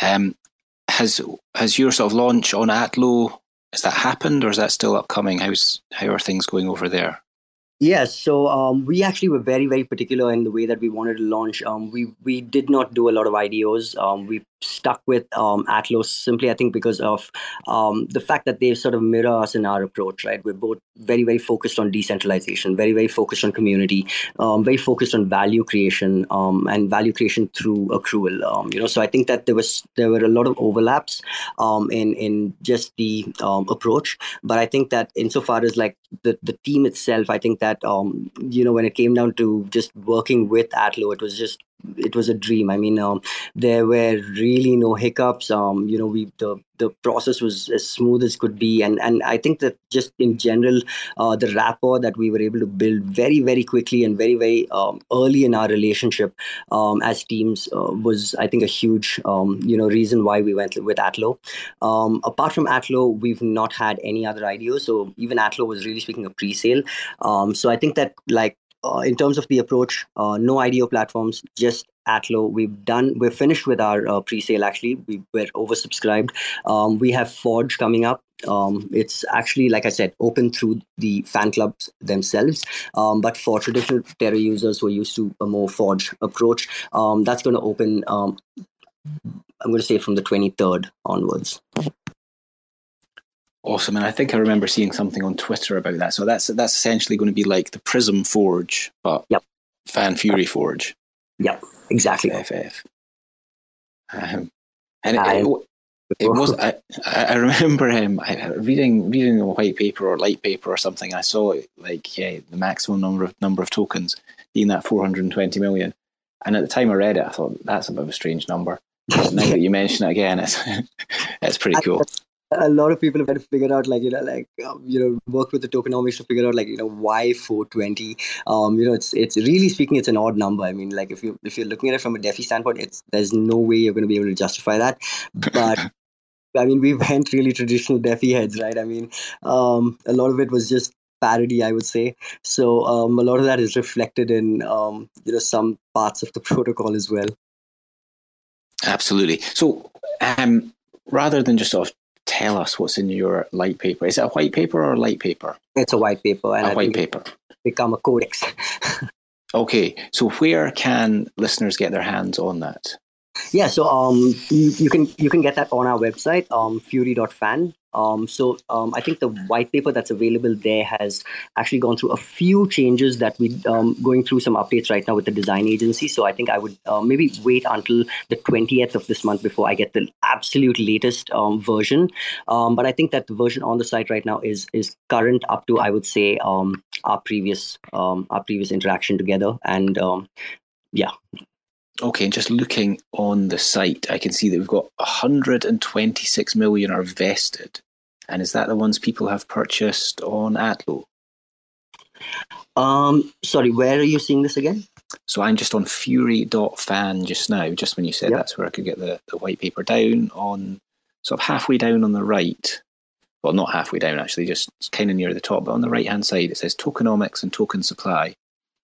And it says we've got the 420 million is the total supply. Yep. And then 29 million is circulating. So 7%. Yeah, so um, not 29. I think it'll be 26 and a half. So earlier it was um, 29 simply because there were a few um, airdrops and stuff that uh, were supposed to go out as well as um, there was a couple of other allocations that were going to go out as well. But uh, that number has since um, dropped because um, because of the fact we're going with a prism style approach. We need to make sure that the, the tokens that are in circulation are pretty much just the prism forge tokens. Um, so the idea is that um, what's going to be in circulation is just going to be the 25.2 uh, tokens that are going to be sold through prism forge. And that's going to be distributed between people people who take part in the the traditional forge based event as well as the um, the auction of the fan clubs um, and and I think what you're going to see here is that um, you know because of the fact that we're including um, you know the fan clubs as well um, everything that gets purchased by these fan clubs um, is, is essentially going to be staked immediately right and if you're looking at who's staking it, um, it's being staked by fantasy sports players who think they're joining a membership club. So from their point of view, there is no option or you know the the idea of unstaking isn't even material, um, you know, in their minds yet. So when it comes to these tokens themselves, um, think of them as just being locked from day one um, into a mechanism that will not unlock until let's say the fantasy sports player himself makes the effort to go and you know read up about defi and about all that stuff so um, for the most part i would say like that there's going to be a certain percentage of the supply that's going to be immediately locked up just because of the fan club sales. But um, more than that, it's going to be the 25 million um, tokens in circulation at TGE. Um, post that, uh, we're going to have bonding um, that's going to kick off. So um, uh, you're going to very quickly see um, the ability to come in and use either USD or Fury and USD to um, take part in our bonding process. Um, and this is going to be important simply because of the fact that um, you know a lot of our tokenomics are based on the fact that they um, the entire system is non-inflationary. Um, so none of the reward programs that we have, and that's LP rewards, staking rewards, none of these reward programs are inflationary in nature. Um, so uh, all these rewards, um, they in most other cases they come from either you know platform fees, um, transaction fees, um, or in most cases from some token allocation within um, you know the tokenomics itself um, you know lp rewards staking rewards um, you know that go on for either a certain amount of time or indefinitely which is even worse mm. but in our case, um, we don't need to do that. Um, so what we do is, uh, first of all, the um, transaction fees that we collect um, are kept separate. But more importantly, the staking rewards and LP rewards, um, they're coming from the rake fee itself. So one, they're coming from the circulating supply. They're not being added to the circulating supply.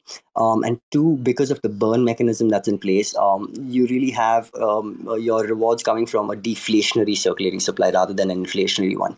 So um, in terms of the actual tokenomics itself, the way that we've designed it is to make sure that one, you know, there aren't any inflationary rewards coming into the system for our stakers or LP providers.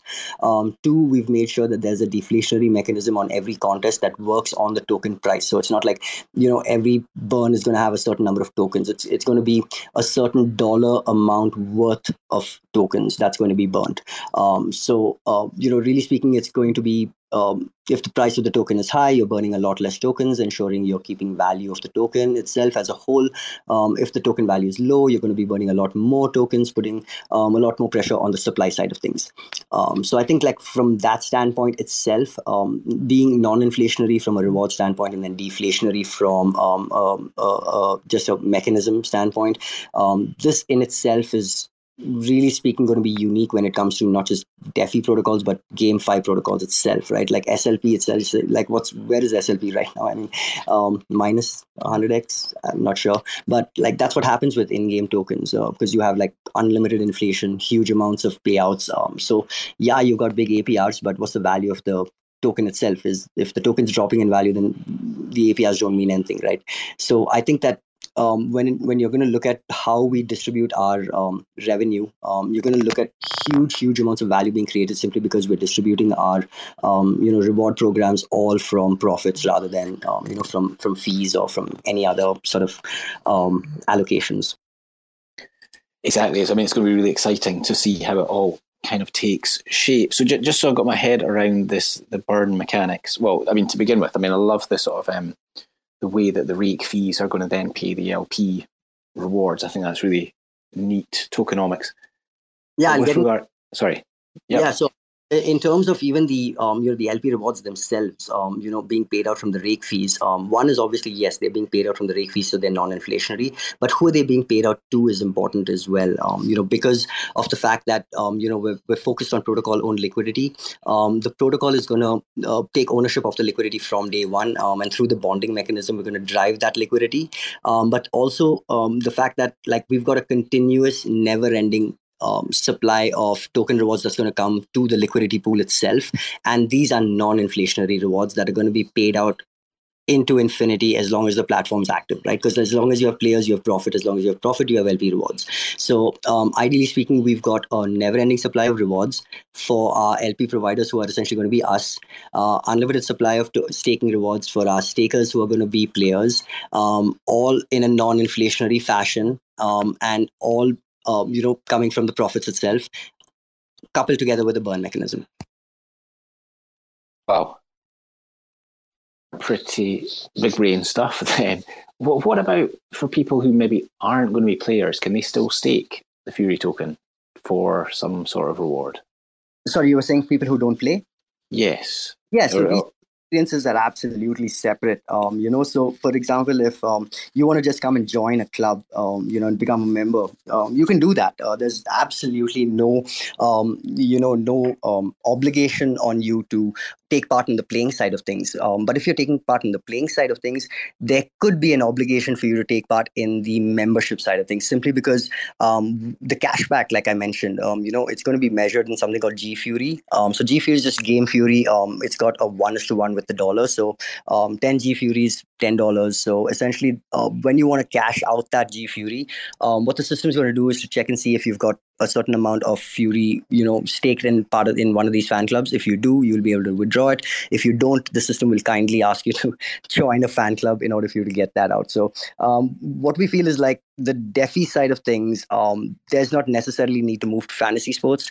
The fantasy sports side of things definitely needs to move to the DeFi side of things.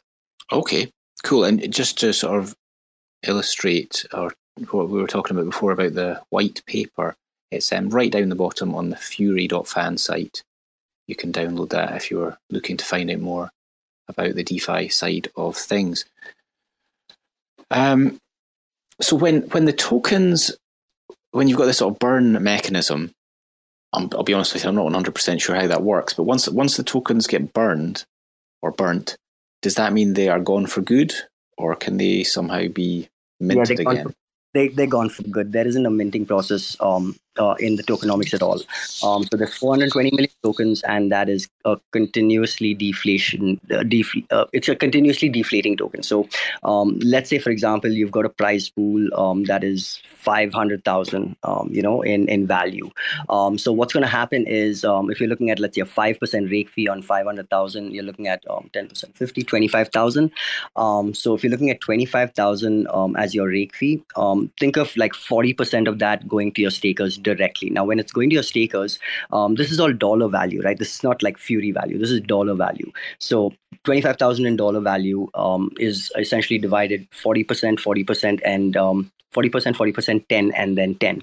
Um, and I'll get into what that means. So it's like 40% essentially goes to our stakers. Um, so if you're looking at 40% of 25, you're looking at about 10 if i'm not mistaken 10000 going to your stakers um, now the the way that the burn works is um, we burn a certain dollar amount worth of tokens so say for example in this case it will be um, $10000 worth of fury that will be burned. um, now let's say for example um, there are uh, the fury price let's say for example is at 10 cents. Um, you know, so if you're burning $10,000 worth of Fury at 10 cents, um, what we're going to have to do is we buy Fury from the market at 10 cents, um, which means we're buying 100,000 Fury and burning that immediately, removing it from the system. Um, and uh, essentially, what this is going to do is, mm, like I said, if the price is at 10 cents, it's 100,000 Fury being burned. If the price is at $10, it's a 1,000 Fury being burned. Um, you know, so what this does is, you know, as soon as the price of the token starts rising, it'll ensure that the amount of tokens you're burning comes down uh, to make sure that the, like I said, the value of the overall token supply is maintained. Um, but as soon as the price of the token starts falling too too heavily, which um, you know all we all know happens from time to time, um, the the burn mechanism mechanism itself um, is going to kick in um, when it comes to like the number of tokens being burnt, and because we've got a fixed supply and and and in respect of fixed circulating supply for the most part. Um, we can ensure that there is a certain amount of pressure being put on that circulating supply from the buying pressure that's going to come from in, from the in-game um, volume. So I, I, think that really speaking in terms of the um, the the the mechanism itself, because we are valuing everything in dollars but burning in Fury, um, I think that that is sort of what's going to stand out when it comes to um, the tokenomics itself. Sure. Well, if there's anyone else here on the call with a question regarding the sort of DeFi side of things, you're more than welcome to come up. But in the meantime, just to sort of carry on that train of thought, the Fury token's obviously going to go up and down in price, or is likely to sort of fluctuate in price. If if I want to play a game, I'm not really buying a set amount of Fury to play. I'm just buying a dollar amount of Fury to play. Is that right? That is absolutely true. So, if let's say you you've um, you're, you're entering into a twenty five dollar contest, um, what you're doing is um, at the time um, at which you're making that entry um, into the game. Um, so, say you've got your team sorted out, um, times come times come for you to make that payment. Um, it'll take you to the screen where it shows you um, you're at this point in time. You need to make um, $25 worth of Fury, which is let's say you know 37 Fury tokens. Um, so essentially, you make your payment of 37 Fury tokens, and and immediately what the system is going to do is it takes that payment in Fury, converts it to USD and holds it in USD. And the reason we do this is because if I say I'm going to pay you um, a price pool of $10,000, right? I need to make sure that the integrity of that price pool is maintained at $10,000. Um, you know, I can't promise you 10,000 and give you 7,000 because the price of the token fell. Um, that's no excuse. Uh, so the idea here is that by converting it immediately into dollars and holding it in dollars, what we ensure is that the integrity of the pool is maintained, the integrity of the payouts are maintained, um, and and um, in essence, what we can do is make sure that, for example, um, the value of the pool is independent of the price of the token itself. Although you're paying for the token and uh, paying for the, the the the entry fee as well as taking your payouts in the token. Um, so even though you're you're paying for it in the token, taking your payouts and rewards in the token, um, the price pool itself is independent of the token um, um, you know value. Uh, so it doesn't matter if the token goes up or down um, you know in between the time uh, that you make your entry and take your payout. Um, what you're going to get is essentially um, a payment made to the platform of $10 worth of fury. And if you win you're going to get your dollar amount worth of fury paid back to you. Wonderful. So that, i mean that's great for the players then. I, i'm just thinking about people well maybe like myself considering investing in fury tokens yeah. I mean, essentially, like for me to invest in the Fury token is really just a bet on the success of the platform. Because I mean, if you've got if your players yep. increase over time, yep, more and more people are going to need Fury yep. to play. Yeah, you'll be burning more Fury. Yeah, I'm just staking my Fury, earning a little bit of rewards. Well, not really, right? Because um, if you're staking your Fury, you, also have the option to auto compound it. So, um, although we pay out our rewards um, every eight hours, um, the you have the option to auto compound on a daily basis. So, say you've got 100 fury today. Um, you know with whatever rewards you've got for today that's become 102 um, you know auto compound that and essentially what you've done right now is you've given yourself the opportunity to um, have a bigger principal every time those rewards are paid out right? So um, we're giving people the opportunity to not just um, you know take part in the profits but also increase their share of the profits through auto compounding. And that's that's kind of making me think a little bit of sort of Prism in a weird way. I mean, you're launching with the Prism Forge. Yep. It's sort of like the value accrual on Prism is paid back to us in Prism, and we're sort of betting on the success of that platform. Yep. The more Luna that's refracted in Prism, the more I'm going to get for staking my Prism. I yep. Mean, it's, it's obviously it's completely different platforms, but it's kind of similar idea. Well, certainly in my head, it seems similar. Well, I think that it it will come down to um, obviously your audience. So um, one thing that we we're very very clear about is that because of the fact that we've got a traditional fantasy sports audience that we're targeting, right? Um, these are essentially users that are um, you know playing the game for the sake of playing the game. So I think like I touched upon this, um, you know, in an earlier um, podcast as well, um, was the fact that like most blockchain games today aren't talking to gamers. They're talking to you know either crypto people you know defi users or they're talking to you know people that are in it to play to earn you know that play to earn concept um, mm. i think that like really what separates us from um, you know everybody else is the fact that like in terms of the gameplay and in terms of like what people are um, you know asked to do um, the game itself is something that has been played um, by traditional users for decades, right? I mean, um, go go back to the days of like trading cards in the 50s, and it's essentially just an extension of that. You know, you've played trump cards when we were kids, so you know, in terms of like what you're doing, um, in terms of the experience itself, it's an experience that we've internalized from the time that we were kids. Um, you know, and and fantasy sports users, um, this is part of their daily existence. It's part of their daily life, especially if you're living in a in a part of the of the world that um, is huge on you know sports and fantasy. So um, when it comes to like um, the actual platform itself when you have users that are more concerned about i want to play with my friends i want to show off my team you know if there's a game happening i'm playing um, you know the motivation to come onto the platform and actually take part is not the tokenomics. So it's not the tokens. It's not the you know the um, the staking or the it, it's it's the fact that i want to come and take part. I want to come and participate. I want to come and compete against my friends who are also probably competing uh, you know against me. Like i want to show that like i've got a better you know skill set at picking a team than they do. And and this is something that you know people already do on tons of platforms out there. Um, and and what we're saying is that like you know continue to do that. Just do it here simply because you got better payouts. Um, you got ownership of the platform and you've got like profit mechanisms that are going to drive you pretty much um, you know into the future okay well, i mean just thinking about some of the profit mechanisms then you were you were talking about the the protocol owned liquidity which is going to be a big part of the lp pools yep. i mean as as a sort of defi user am i going to be able to come along and go right fury ust 70% APR. Yep, I want that. Can I join that pool or is that not going to be an option? That's not going to be an option. So you you are going to be the, given the option to come in and um, and and take part in a bonding uh, mechanism where um, you can essentially provide Fury in USD, um, and what you're going to get in return is um, Fury at a discounted sort of price. Um, so, say for example, you're putting in five hundred dollars um, and five hundred dollars worth of Fury um, for a total of a thousand. Um, what you're going to get in, let's say, five days time would be, let's say, um, a thousand and fifty dollars worth of Fury tokens. Um, so, I, I, think, like in terms of how we're looking at the value here is that by ensuring that we um, you know uh, uh, own the liquidity rather than renting the liquidity.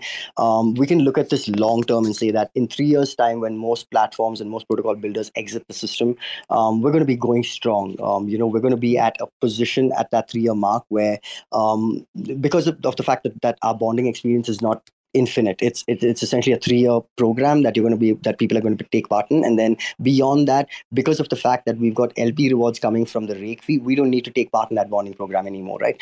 Uh, we'll have deep enough liquidity to ensure that we don't need to take part in that bonding program anymore. So um, what this does from our point of view is when most builders are exiting the system because like they've they've you know exhausted their reward mechanisms, the the, the LP providers are probably going to quit in like a year's time. Um, that's when we're going to be at our strongest. Um, you know that's when we're to be like deep liquidity, uh, being able to um, you know really showcase our social tokens and our social um, social token DEX. Um, that's going to be launching towards the end of the year. Um, you know, so um, a lot of our partnerships that we're doing right now are centered around talking to these um, you know big big athletes about you know where where do they want to launch their social tokens. you know, because obviously we're competing with other people in the market, but why are we going to be better? Well, simply because we've got a fantasy sports platform that's got let let's say a, a million or ten million users um, that you can then market your products to um, you know as a sports person who better to market your products to than um, sports fans and you know fantasy sports players? They know the value of what you're marketing. So um, you know I think in terms of like um, why we want to do protocol owned liquidity, it's it's a lot to do with our long term um, approach for the protocol, but also it's about being able to make sure that um, you know we can provide some amount of stability, ensuring that people can't just you know take their liquidity out whenever they want and just Sure. Well, I mean, your social tokens, that sounds like a brilliant subject for another AMA at some stage down the line. Um, we've got Richard with his hand up just now. Richard, do you want to come back in? Yeah, thank you. Just had a, a quick question um, regarding LP uh, tokens and rewards. I'm rather new. Um, I only joined the, the crypto space uh, in November, uh, and maybe a month ago got into uh, decentralized finance. Um, and as I understand it, if I provided UST and Fury uh, to a liquidity pool that's pulled together with everyone else's resources that people want to swap UST for Fury and vice versa. So there's a pool of tokens that can be moved about. Yep. Um, my question is the reward. Like you always have, let's say you put in enough to get 10 LP tokens. That's a receipt for X number of dollars and X number of Fury. Mm. Um, that does that LP token rise in value over time? Yes. Yeah, so, um, I think or that LP tokens. I mean, you have a receipt for ten of them, and the number doesn't change; they don't get bigger. Well, I think it. Um, I think it would come down to, like, really speaking, getting into the mechanics of how um, liquidity pools work, right? Um, so I think, like, with um, and and this comes down to like impermanent loss, and um, this is a subject that is, I would say, oh, that's fine, a little yeah. complicated for a, a, a traditional user, but I'll try to like get into it as as as, as much as I can. So the idea here is that uh, when you have a liquidity pool, you have a certain um, dollar amount, and then you have a certain dollar amount worth of tokens in the pool, and that sort of gives you your price, right? So if you have a lot of, uh, if you have more, um, you know, uh, buying pressure than sell pressure on the token, you've got essentially more dollars coming in versus um, uh, you know more uh, tokens coming in, or, or let's say the, the ratio is going to be skewed um, in, in in favor of the dollar, so you're going to have an increase in price. Um, on the flip side, if you've got more sell pressure, then you've got more tokens coming in, uh, more dollars going out. So you've got a reduced token price. Now, what this does for the LP itself, right, um, is that let's say you've got 10 LP tokens right now. Um, and yes, you will continue to, um, in most platforms have some sort of a reward mechanism that is going to pay you to um, compensate that impermanent loss. Um, so in some cases, let's say for example, um, you know, if the token goes very very low in value, what you're going to find is that um, your LPs are going to give you a, a, a huge amount of like the platform token and not enough USD when you like take your money out. Um, and this is basically because the value of the tokens dropped, right? So you're going to have a lot of tokens that are worth pretty much nothing.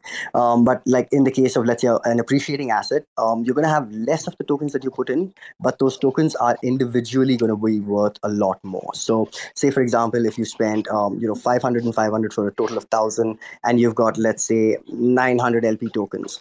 Um, in the case of an appreciating asset, um, what will happen is that when you essentially take that that that LP out, um, you may get let's say only 300 of your token back um, but you may get let's say 1500 in dollar amount back right? And the reason that is um, that that's the case is because those 350 tokens are now worth 1005 um, which was once 500 tokens worth 500 so um, the reason you know you say you're under impermanent loss is because you would have had 500 but now it's 350 um, so that's where mm-hmm. you have loss but um, you're still in profit simply because the value of that 350 is higher than when you put your money in does that sort of make sense it's sort of very high level yeah, I don't know. That's okay. Uh, I'm, I'm familiar with um, a number of concepts regarding uh, the process of how it works.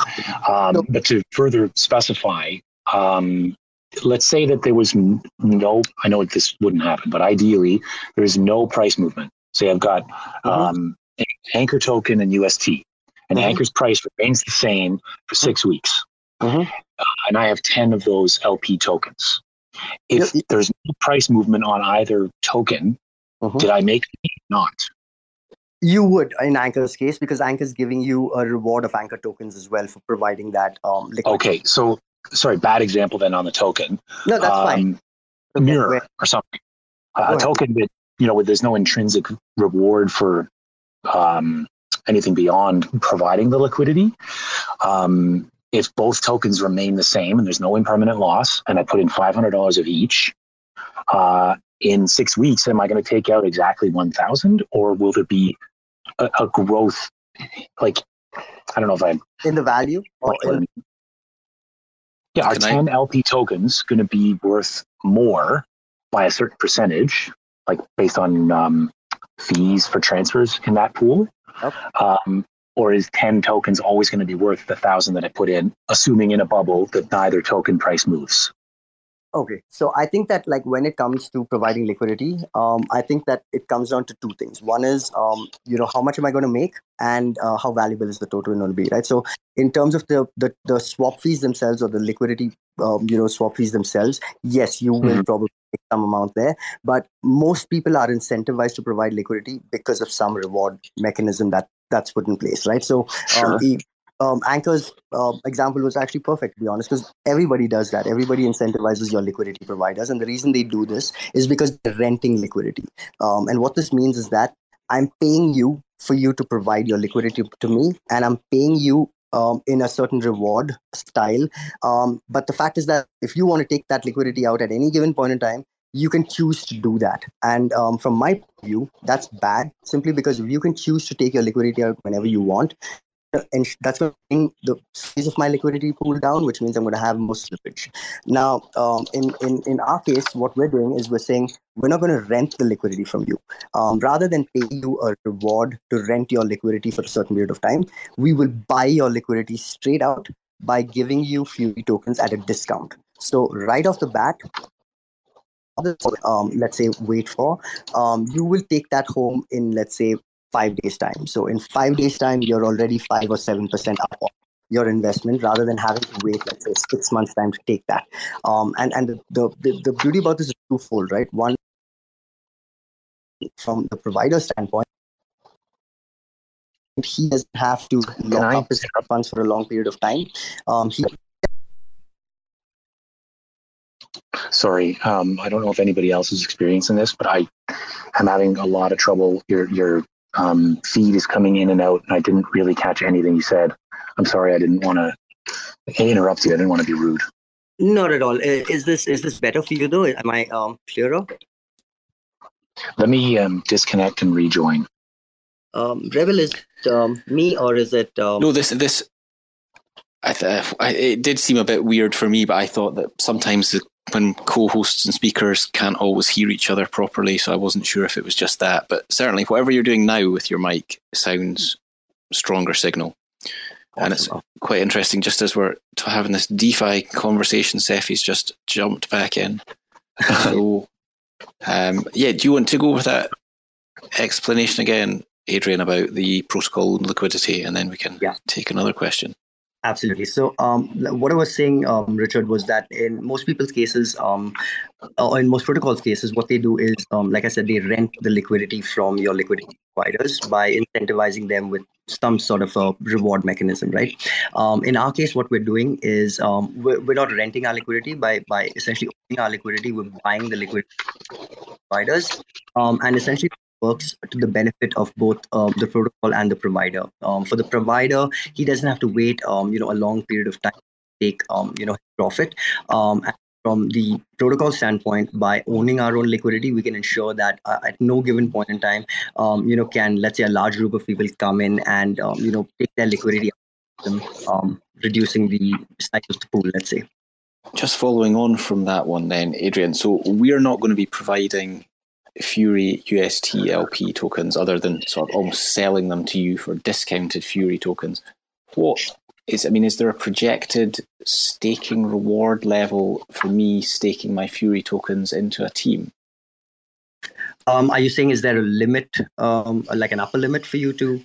No, no. I'm just asking. Like, if, if I, okay, so I've got a thousand dollars, I think right. Mm-hmm. Oh, mm-hmm. I, I, can, I can get cheap Fury tokens with these, so I'm going to provide.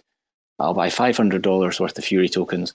$500 worth of UST and I'll pair that and then do this bonding thing. Mm-hmm. Um, wait five days, and then I end up with $1,050 worth of Fury tokens. Mm-hmm. And then I'm thinking, right, I want to earn some rewards on these. So I then take them to a fan club. Is that right? To to stake them with a club. Yep. And so, um, what we're saying is that um, by staking it with the club, um, what you're doing is you're essentially betting on the in-game volume, um, but also the trading volume as well, right? So um, in-game volume is essentially what's going to give the um, give the token utility. Um, so what you're going to do is by staking your tokens, you're doing two things. One, you're taking away a certain amount of tokens from the circulating supply itself and locking them up.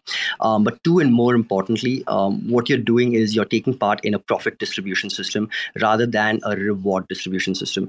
And I think that the distinction that needs to be made here is that a reward distribution system, generally speaking, does not come from the circulating supply, versus a profit distribution system will always come from the circulating supply. Um, so, from a staker standpoint, um, what you're doing is you're essentially um, think of yourself as like the owner of fan of FanDuel or the owner of DraftKings, like the owner of a casino. Like, does the casino ever lose money? No, the house always wins because the house is always taking home that 2% profit, right? That 2% from the pool. Um, so essentially, what we're, what we're saying here is that by distributing that 2% of profits directly, or rather 2% of the entry fees directly to our stakers, this is like a never ending supply of profit as long as the platform is running. So as long as you have contests, you have a certain percentage that will go to your stakers.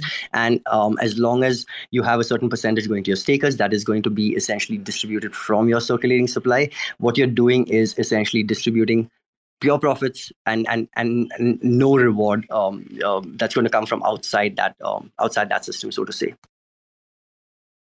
Sure. I mean, so so the way I'm thinking, it, it's kind of like any DeFi protocol, really. I mean, it, provided the platform is successful, a protocol's token should well, I think, rise in potentially rise in value the main thing I think would come down to the fact that there isn't really a minting mechanism, right? Like, so most other platforms have um, a minting mechanism in place either to, um, you know, let's say have a continuous reward system, or um, in the case of Luna, let's say to, um, you know, balance out um, a, a, peg. But I think in our case, because of the fact that like there really isn't any way to mint any more tokens, like you got your 420 and then, um, you know, assume the the you know the price of fury is low um, to start with. Um, you, are immediately going to have this large um, you know amount of fury tokens that are being burnt not just every day but on every single contest. Um, so if i've got like 10 games happening in a day um, and each game is going to have like 10 different contests that's 100 contests burning fury at 100 different rates. So what you what you're going to find here is that like it's the burn rate itself is very very closely tied to what the market price of the token is at that point in time.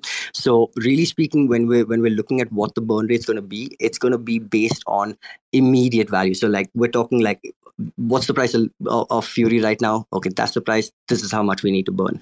Um, it's it's really speaking going to talk to the market um, on, a, on, a, on a much more real time basis to determine that burn mechanism.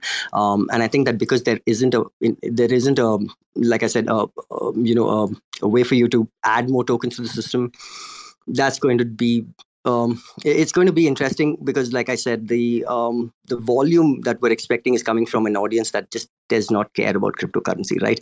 Um, as far as they're concerned, like they just want to play. So I think that when it comes to being able to say that we can bring in so many users every day, spending so much, which is what traditional fantasy sports platforms do. We they spend so much, bring in so much, and they can say this is our revenue. Um, being able to do that and say that we will always, let's say, be able to generate nine million of revenue a day or ten million of revenue a day because of the fact that we can bring in so many users. That itself is a tremendous, tremendous boost for the uh, you know for the token itself because like most other tokens don't have that utility they rely on um, you know market trading um, you know in order for them to let's say uh, you know get their prices up or down. And that's very very dependent on the crypto market and you know market sentiment. Um, versus in our case um, you know there's no connection to the crypto market at all. Um, you know you're essentially working with a market that has no idea that um, you know uh, what's going on in the crypto market. They don't really care about it. The only thing they care about is essentially is there a game on and can i participate Sure, and that's Cephii just stepping up. I know Cephii is quite, or what I take away when I listen to Cephii Spaces is that he seems to enjoy just sort of staking project tokens for yield over the long term. Yeah, and it's just gathering that yield. Are you? Does Fury sound attractive to you on that sort of frontier? Uh, hey guys, and yeah, hey Nimrod. Uh, yeah, we we chatted a little bit with Fan Fury, um, yeah, previously, but uh, yeah, so my understanding is there's like the burn mechanism of the token, which uh, brings back value. Hopefully, you guys can hear me okay because I'm kind of driving. But um, the and then so uh, additionally, kind of driving. is there also um, a mechanism um, where you have like a yield in UST or something like that, or is it purely the burn mechanism that brings the the sort of immediate value accrual? Like, how many different accrual mechanisms are at play at any given time. So I think that um, what you're going to find is that, like, because of the fact that the utility is going to come from the in-game use of the token itself, right, and it's not coming from excuse me sorry. Um, what's going to happen is that um, the value that you're going to see yes it's going to have some amount of effect uh, sorry the burn mechanism is going to have some amount of effect on that simply because like it's it's it's almost real time closely related to the price.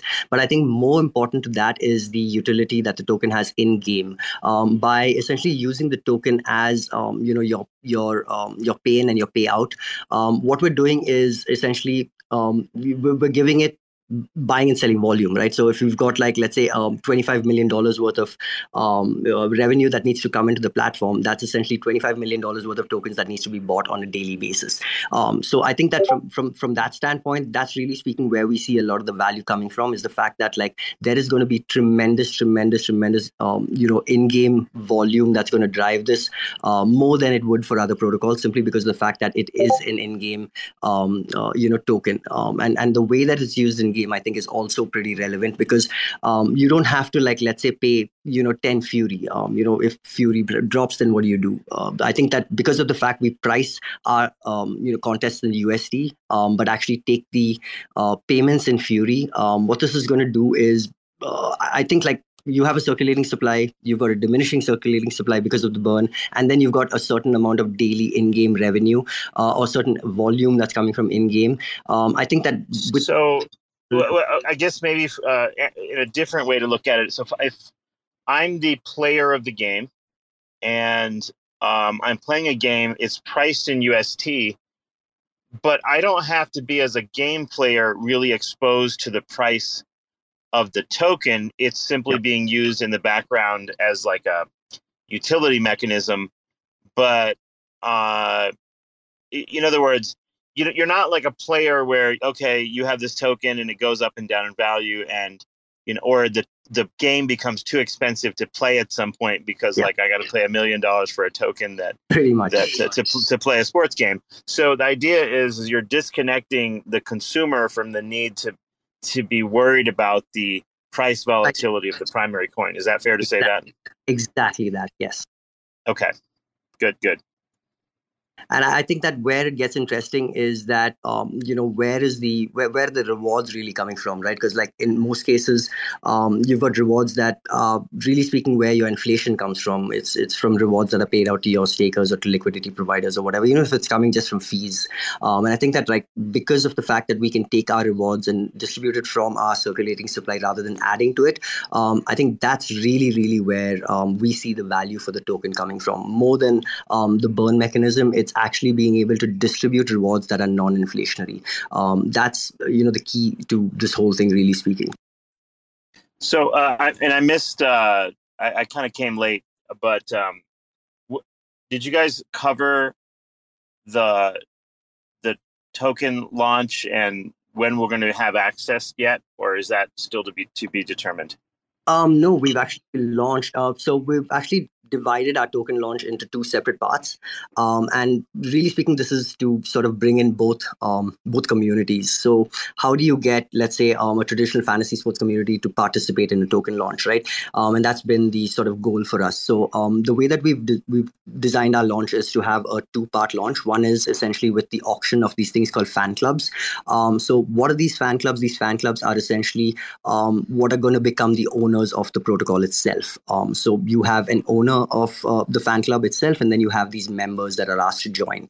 Um, so what we want to do is um, we're actually targeting a very very traditional fantasy sports audience and talking to them and saying, look, uh, you have the opportunity to come in early and either own a fan club. Um, unofficial Arsenal fan club, yours. Um, you know, all you got to do is make sure that you have the highest number of referrals um, brought into the system, let's say. Um, and then as a member, you can come and join as a member of that unofficial fan club at any given point in time, um, you know, even after the auction ends. Um, so I think like the first part is really focused on a traditional fantasy sports audience being able to just come in and, and you know, put in a, a certain amount of money as, uh, you know, membership fee. Um, and the second part of it is going to be a Prism Forge style um, event that's going to start on the 23rd um, and go on till the uh, 27th, 23rd, 27th, yes. So I think that from a, from a uh, launch standpoint, we want to be as um, fair as possible. So um, one of the reasons we, we've gone with a Prism style launch, um, and I think also in terms of just bringing in as many people from the community as possible has been very important for us. Because um, one is the the fact that it's going to be used in game, but two and more importantly, like um, the entire protocol is going to depend on the community, right? I mean, um, if we want a community, uh, a protocol that's owned by sports fans and and and the sports community, we need to make it attractive enough for them, but also make it attractive enough for DeFi users as well. And I think that uh, that's been our focus. Um, very briefly, uh, could you uh, maybe provide a little alpha in terms of okay, so I show up at the site, I opened it up, and there are some clubs uh, that you can, I guess, subscribe to. Um, like, is there a strategy to picking those things? And let's say, for example, I don't know the first thing about the uh, Kolkata Cricket Club or whatever. Yeah. Um, am I like taking on some sort of like, am I making some a bet here on the various uh, clubs, or is it like is it equivalent no matter which one you join that you're going to get sort of similar Yeah. benefits as a like DeFi user? yeah so i think um, in the way that like you would want to look at it is um, uh, for us it's been really speaking tailored to a traditional audience right? So um, the way that we've you know uh, gamified our distribution of our um, of our rewards for our stakers is that we've got a leaderboard system. So um, what we what we want to do is we want to put the onus of um, you know the reward distribution on the owners of these fan clubs themselves. So um, as an owner say for example um, you- you're incentivized to bring in as many people into your fan club because um, the way that the gamification works is um, uh, the leaderboard is designed or rather the distribution is designed in a way where uh, 20% of the uh, the profits that are being distributed um, every eight hours um, is basically distributed in a way where um, uh, uh, the, the the top team, um, or rather the team that basically has the most number of people, or sorry, Fury tokens staked in it, um, is going to take 20% of the rewards right off the top. Um, and as an owner, you're taking 1% of the total rewards distributed. So think of it as 1% of 100% goes to the owner of that top club, 19% is distributed to the members of that top club, and then 80% is basically distributed amongst everybody else. That there's 249 other clubs, so everybody else. And the way that that distribution works is depending on like how many, um, um, or rather how much uh, Fury is being staked in a particular club, uh, the rewards are basically based on on that. So it's not equal. It's not like you know I've got I've got ten people in my club, you've got two thousand, but both of us are taking home the same amount of rewards, right? That's not fair. So the idea here is that if you've got only ten people in your club, you're going to probably take home a lot less, uh, you know, rewards as an owner um, than let's say if you've got two thousand people staking in your club. So um, I think that in terms of like the reward distribution itself, um, people are more incentivized to bring in as many people as they can and i think by tying it to these um, you know fan clubs uh, what we've done is ensured that like uh, concentration of um, uh, you know uh, fury itself is isn't in one particular club in general. Because like i touched upon this earlier you know um, we expected that um, you know a lot of this concentration might happen. But we what we've noticed now um, having looked at it is that a lot of people are more focused on you know local clubs that they could support rather than um, on a club that let's say is going to do really well because of the number of people it has in it. Um, and i think this is really going to talk to um, one the amount of people that we can bring in and decentralize um, but two also because um, to the fact that we can make sure that you know concentration doesn't happen in very very few clubs. Just just a quick question on the clubs then. If imagine i i was super popular and a massive sports fan, and I was involved in some sort of genuine fan club, I could then tell everyone that I knew, right, come yep. and sign up for this thing. yeah. Um, really could, speaking that's what we want to do rebel is uh, we've been reaching out like to um, you know sports content creators um, guys that essentially rely on you know sports platforms and sports clubs um, you know for their um, for their for their livelihood you know for their um for, for their bread and butter their content their um, you know their their podcasts and their um, you know uh, their their um whatever they use let's say to to you know uh, run their lives. And i think that from that standpoint like what we're what we're trying to make people understand is that rather than you know use a subscriber system that you're using right now where people have to come in and pay like $100 every month um, and subscribe to your service um, you can very easily move away from that to like this permanent revenue model where um, it's passive revenue, it's ever increasing passive revenue. And the idea is that it's not just beneficial for you it's beneficial for your supporters as well. Why? Because from your supporter standpoint um, they don't have to pay a monthly subscription. They make a one-time subscription and essentially they continue to get rewards every month. You continue to get rewards every month. And the more people you get to sign up um, the better your rewards are going to be the better their rewards are going to be. So um, it's a win-win for for anyone that's looking to participate, especially the guys that have huge, um, you know, um, content followings and that rely on these, um, you know, subscription plans in order for them to keep afloat. Okay, so I've so I've got I'm a guy. I've got a big podcast about Tottenham Hotspur Football Club. Yep. Um, and I'm telling everyone, right, sign up for this Fan Fury thing. It's going to be brilliant fantasy sports. It's, uh-huh. it's going to be you're going to get more rewards than whatever uh-huh. you're using just now. Uh-huh. If if someone then signs up using the YouTuber's referral link, uh-huh. does it does it cost them anything? It does. So it's like paying a membership into the in, into the um, into the club, right? So um, it's essentially a hundred dollars for let's say that content creator to come in and claim the club, um, and it's fifty dollars right now um, for any member to come in and um, essentially pledge their support for that particular um, you know influencer so to say. Um, and going back to my earlier point about um, you know if there are let's say two or three different influencers vying for one particular club um, what happens when one of them wins? Well again going back to that essentially what happens is if you and me are participating and let's say i win so i get I get to keep my supporters um, and and all the funds that have come in. When I say funds, essentially it goes into buying um, tokens. But essentially, what I mean is I get my supporters, your supporters as well as you. Um, so um, you're you're putting in a 100 your supporters are putting in 50 each which means that all that money needs to be converted into fury all that fury is staked in uh, um, the, the club and i own that club so um, the way it's going to work is that whatever amount you put in um, whether you're claiming the club or whether you're um, you know a member of that club um, ideally whether you win or whether your um, you know influencer wins or not uh, you're going to get some part of, um, or you're rather you're going to be staked in that club to let's say have some part of it. Okay, but and then thinking of it from the sort of DeFi aspect, if if I'd gone for Tottenham Hotspur and you beat me to become the person who bought the club, could I then go in a few months down the line and go, oh, I'm going to unstake and I'm going to go over to the Arsenal? Is that? Yeah, yeah, you can do that. Absolutely. I mean, would you want to do that? Well, I, I mean, obviously completely unethical, but I mean, yeah, yeah right. So you, yeah, you, you can unstake is my point. Yeah. There's a seven day unstaking period because we want to make sure that like um, it's not it's not gamified. Uh, people can't come in and gamify, but yes, the, you can absolutely unstake it. Um, and I think that again, going back to you know the tying it to these um, you know fan clubs themselves, it comes down to the fact that it's a social thing, right? Like I, I know I'm I, am i am I'm a supporter of Arsenal. Everybody around me knows that, and um, all of a sudden I'm going to be like Barcelona fan club. Like, no, there's no way I'm going to be able to put that in social media, right? So, I mean, there's a lot of um, personality um, that's going to be tied into these things as well.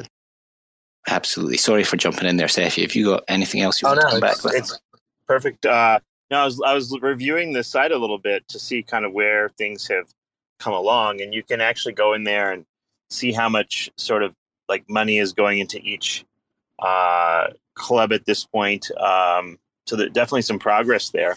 Um, so if Nimrod, if if I'm not a like big sports fan um, and I don't have a particular like fan club sort of following, then uh, the primary way I'd probably want to uh, acquire the token would be the lock drop. Then would that be correct? And when is that starting and taking place? Yeah, I think that for our DeFi users, Forge would probably be the way for them to like if you if you don't have an affiliation let's say um, get involved. Um, and that's going to start on the 23rd of this month and go on till the 27th so on the 27th um, we're going to have token um, sorry the 28th we're going to have token launch. And then by the 30th i believe or the 30 30th or the 1st um, but i would say definitely before the, the 5th of may uh, we will also have gameplay. Um, and i can confidently say that um, we will be able to offer up to a thousand team pools um, on day one in at least one sport. We're looking at managing two as well, um, football and cricket. I'm just going to drop some alpha right now. Just yeah, looking at that bit that Sefi was talking about. I'm looking at these clubs.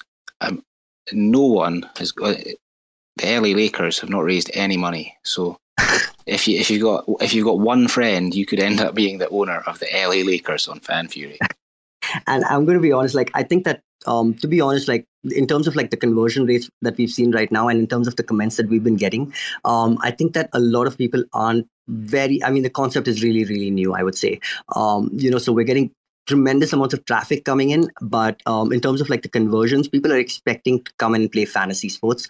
Um, but what they're finding is that um, you're they're being asked to let's say join a club. So the idea here is that although it's better than asking them to stake um, their tokens and explaining what staking is um, obviously because of the concept being relatively new um, i would say that uh, it's it's going to require um, a, a, little more from our part in terms of like the explanation side of things and what happens when certain things happen. And I think that um, in a few days you're going to see a few more videos that um, you know we're going to release from the platform standpoint. That's really going to talk to um, you know these very very specific questions that the community has had, and um, you know also going to talk to the fantasy sports side of things. Um, you know, or to our fantasy sports users in general to really explain to them why are you doing this. you know, when is gameplay going to start? how can you participate and why it's important for you to um, actually take part in this fan club experience. Exactly, and, and just so that maybe to get lunatics excited about trying to get hold of a club and own one, I can see that um, Tottenham Hotspur have raised quite a lot of money. They're in second place behind Liverpool. I yeah, don't know where Arsenal are. Oh, Arsenal way down there. Yeah, um, talk about it just like the table. I mean, it's just like them in the table. well, but just just for, for the sort of monetary aspect of it, if, if I become a club owner, like what what is that going to sort of mean to me financially?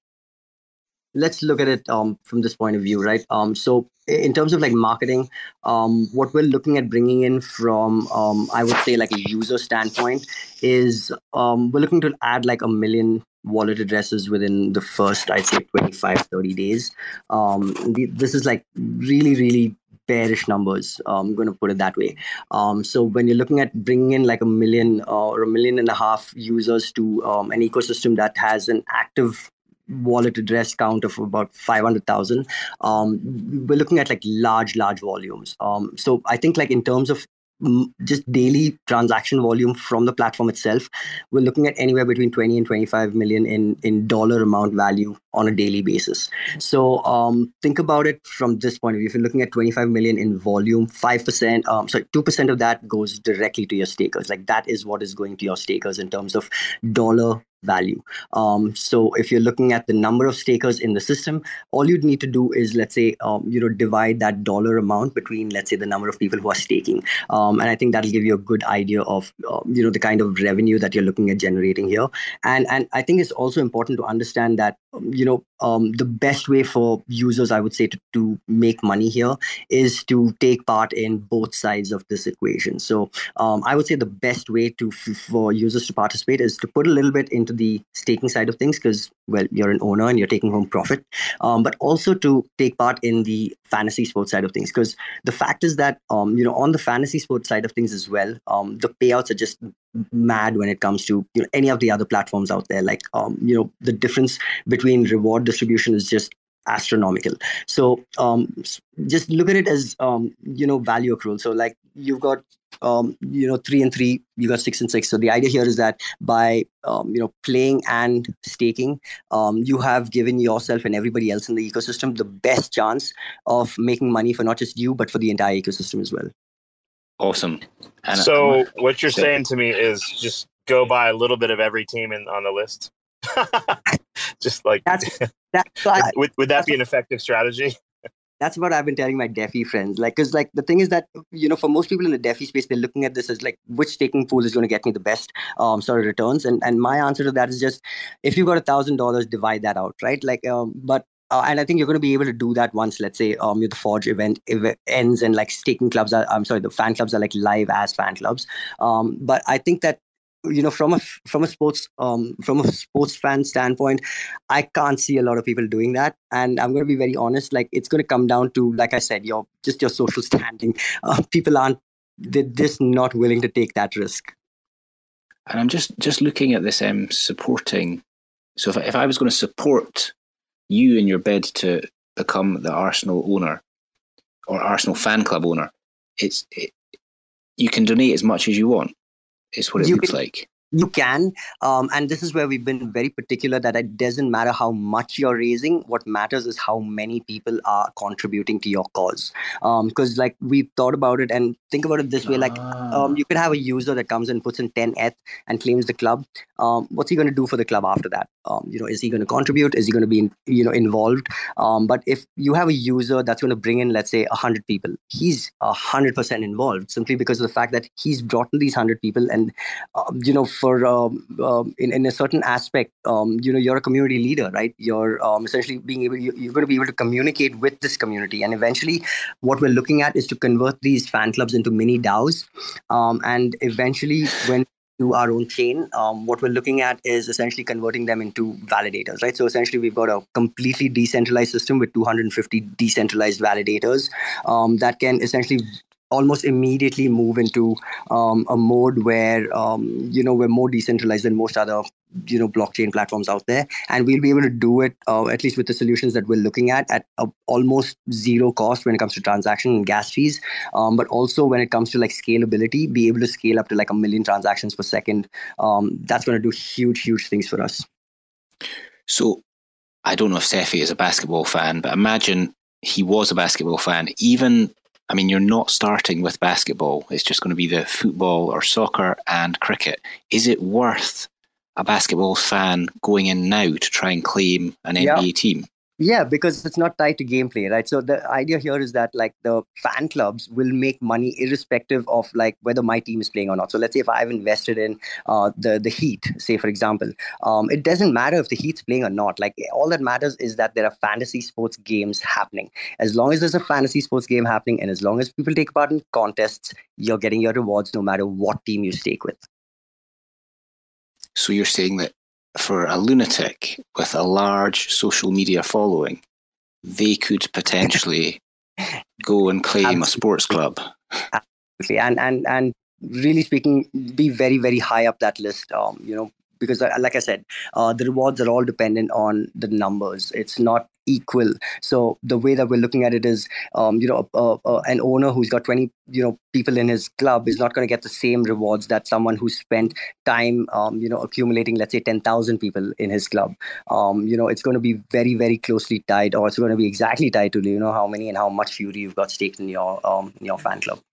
Exactly. This is this is making me think that we should maybe ask Finn not to prioritize this space for putting out up on TerraSpaces, just so we can kind of use this information that you're leaking to us here for our own uses. This is wonderful.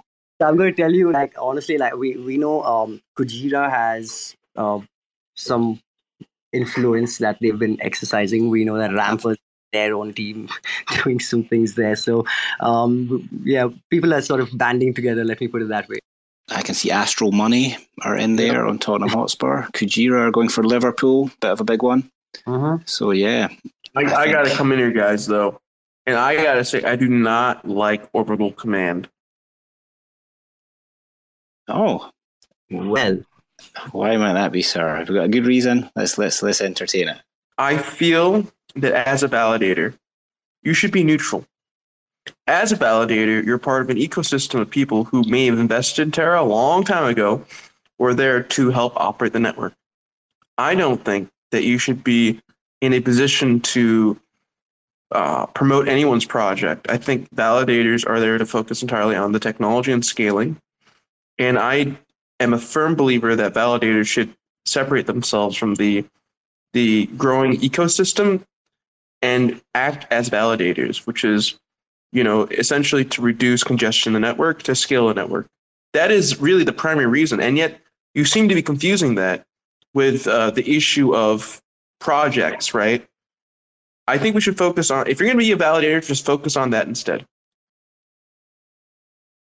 that that seems a reasonable argument. The, the one thing I disagree with that really is coming on saying you don't like orbital command. That's a bit a little bit of an ad hominem. Wait, would, would you level this? How then? I, I just explained um, the reasons.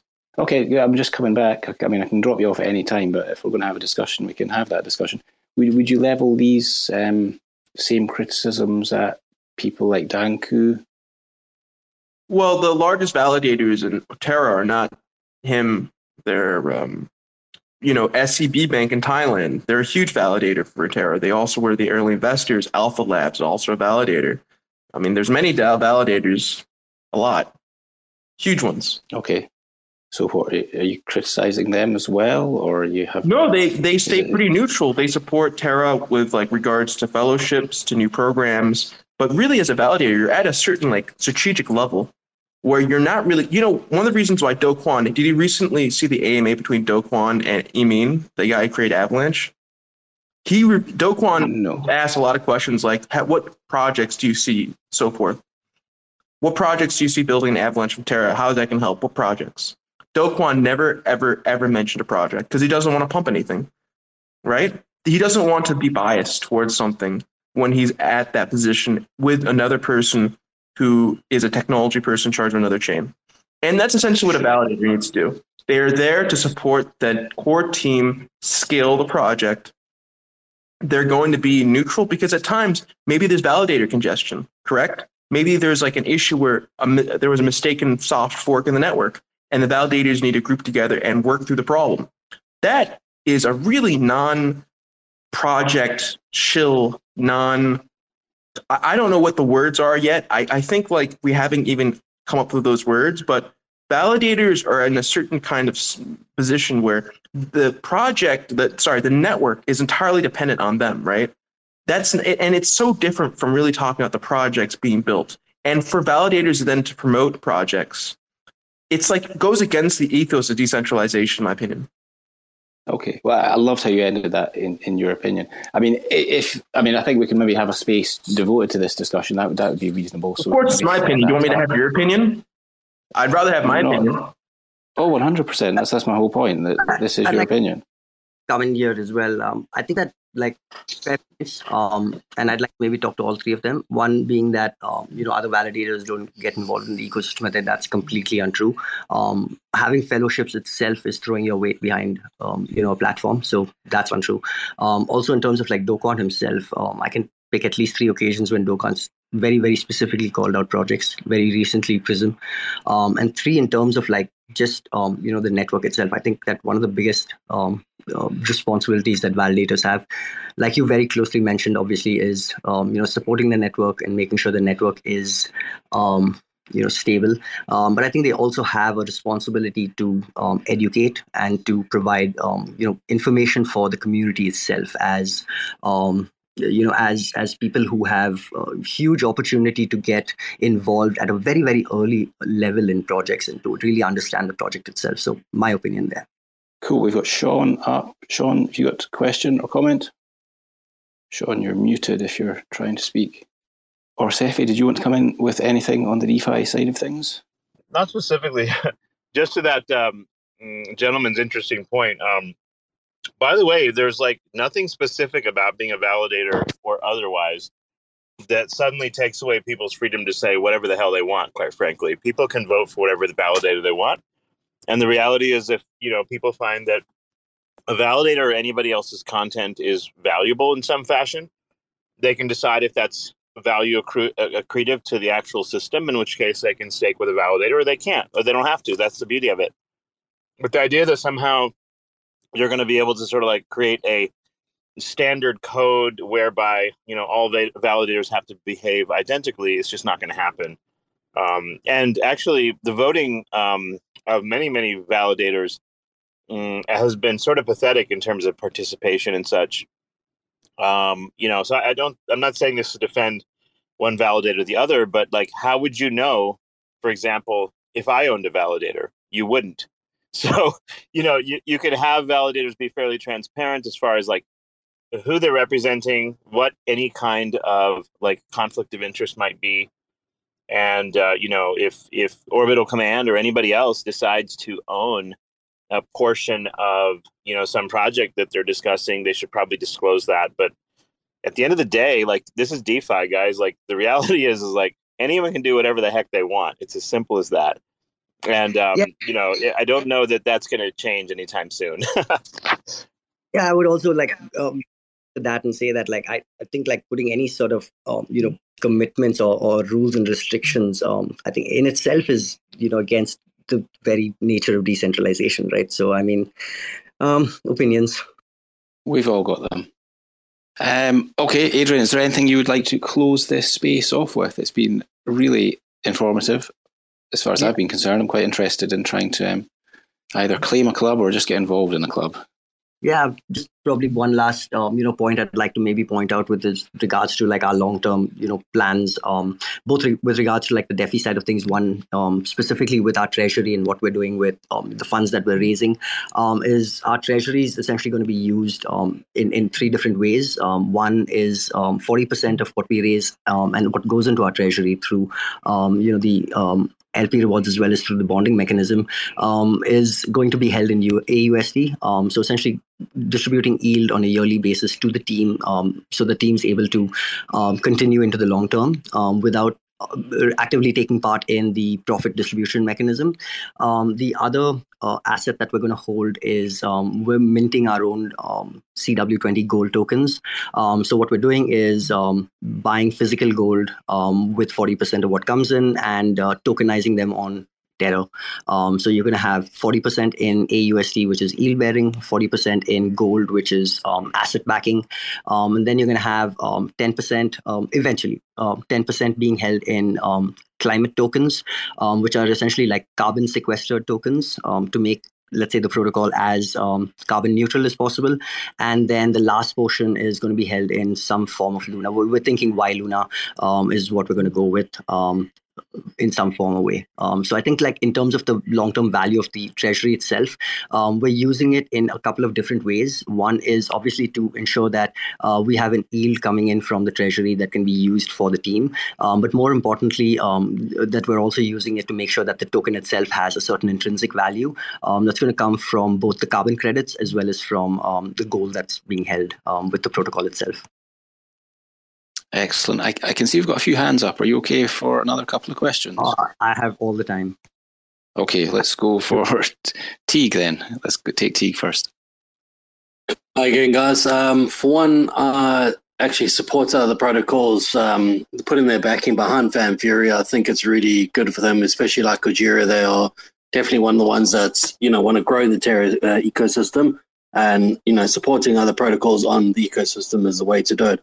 Um, but surrounding the ownership of the, the, the clubs, is there any stipulations kind of around the retention of it? I know you've said that the once the club is claimed that you know that is for uh, for lifetime, but is there any sort of rules into keeping that claim? Because if you have a guy, uh, somebody that's claimed a club and they not really doing much for it, they've only got two supporters, they managed to get in early, and now they own the club for life but yet you could have somebody come in a month down the line that could bring in, you know, a, a thousand supporters. Yep. Um, will there be any changes to that further down the line? There will be, and very quickly. Um, I think that, like um, I touched upon this earlier as well. There, there is going to be some sort of an NFT-based um, ownership that's going to come in at some point. Um, right now, what we're discussing is whether that should be fractionalized or not. Um, but I think that there will definitely be some form of, um, you know, NFT-based ownership that that you know the owners can transfer or sell at some point. But could they be voted out? They could. Um, so the the only way that um, you, the voting would work is if, uh, for example, the owner leaves, um, just essentially unstakes all his um, fury. Um, at that point, what would happen is um, the club itself would go back. The ownership would go back to the to the protocol, and the the the remaining members in that club would be uh, allowed to vote on, you know, who gets ownership. Okay, so that's a, a, blanket rule. Once I own the club, I own the club for life. That's it. No matter how many supporters I've got after that. I mean, it all depends on on you after that. I mean, do you want to sell it? You could. Uh, do you want to keep it? You could. Um, yep. If you just want to leave, um, eventually whoever's remaining there is going to take a vote on who the new owner is. Okay, cool. Thank you very much for your time, everybody. Thank you for have, for being here. Thanks, Deke. And we've got Richard with his hand up. Thank you. Um, I'll be brief. I know everybody uh, has been here a while, and I wanted to just say thank you for uh, answering my questions and um, uh, trying to explain a few things to me. Um, uh, Nimrod, I love this project. I've got to do some uh, research. Uh, unfortunately, I've been air quote working at the same time, so my focus has been a little bit divided. I wasn't able to fully you know dive in there um, but uh, fury.fan is that the source uh, for everything i need that is and uh, it's going to be the same place where you're going to be able to come and play um, the games as well. Um, the gameplay will be available on the same platform as well um, starting i believe anywhere between the 30th of this month and the 5th of may. Fantastic. And uh, one thing for rebel defi uh, just want to throw my name in the hat for interest in uh, seeing your perspective um, on youtube uh, regarding this project. Love to watch a video on that if that's something you're thinking of doing Awesome. Well, seeing as you're requesting it, yeah, I can certainly have a look at that. Um, I mean, Fantastic. that, that awesome. would be awesome. Thanks, Richard. That'd be yeah. Thank awesome. you, guys. Um, just throwing this out there, Rebel. Um, in case you need, you know, any information from me, I'm available like 30 hours a day. So um, just reach out to me whenever you want. Yep, you certainly do come across as a machine, Adrian. Um, well, yeah, thank you very much for coming and telling us about the project. It's been, I mean, it's been a very short two hours forty minutes. I suppose that, that's a short space when Cephei's concerned, but for me, that's probably one of the, the longest ones I've ever done. Um, and yeah, thanks, Finn, for recording for us. And we look forward to this um, team buying opportunity that we've got at the moment. Absolutely, and I just want to you know uh, reach out to you as well and uh, the Orbital Command team in general for um, volunteering really to you know host this entire session for us. Um, it, it it's it's it's been a, a brilliant experience for us. Um, we're very very uh, grateful for you to um, you know first of all uh, just offer the um, you know the the to, to host it right off the bat. I mean, I just sort of dropped it in your DMs and you were just ready to go. So um, yeah, I just want to say thank you for that, and then again, just thank you to everyone um, who made it here today, um, and um, Sean. you know, just g- generally speaking, people who have uh, wanted to know about the project who've taken the time because I know, like you said, it's been a long um, three hours. So thank you for staying on for this entire time. And um, please reach out to anyone in the team through our Discords, through our Telegrams, um, personal DMs. No worries. Um, just reach out to us in case you've got any questions, any queries that you'd like to maybe drop in. Um, if you've got suggestions for the team, we're open because, um, like I said, we've been really, really open to community feedback as well. We've, we've tried to implement it as far as possible. So get in touch with us for for uh, pretty much anything, and we'll, we'll, we'll definitely help you guys out. Thanks for checking out another episode of The Ether. That was the Fan Fury Update and AMA hosted by Orbital Command, recorded on Tuesday, April 19th, 2022. This episode of The Ether was brought to you by Talis. Talis Protocol is the NFT platform for independent artists on Terra. Talis helps to provide artists with the tools and resources needed to transition from traditional art into the NFT world. With their V1 launch coming soon, Talis will be the place to see real world art reflected on Terra. Be sure to join their Telegram and follow Talis on Twitter for updates on their roadmap, validator, and other Talis news. Find your next favorite artist on talis.art. This episode of The Ether was also brought to you by Orbital Command, a community validator on Terra dedicated to educating, expanding, and promoting the lunatic community. Have you heard about the new Terra Invest Strategy Discord server Orbital Command spun up? If you're looking for a chill place to chat about different Luna stacking strategies, or looking for some alpha, or if you're trying to find the best UST farms, or even if you just have a quick question you need answered, be sure to stop by TIS and say hi to the Orbital Command gang. Hell, I'm even in there sometimes when I'm not editing hours of CFI spaces. You can find me in that server chatting about NFTs and answering basic Terra Luna questions. The link to the server is in the show notes, and for more information, check out orbitalcommand.io. TerraSpaces appreciates the support from all our sponsors. For TerraSpaces.org, I'm Finn. Thanks for listening.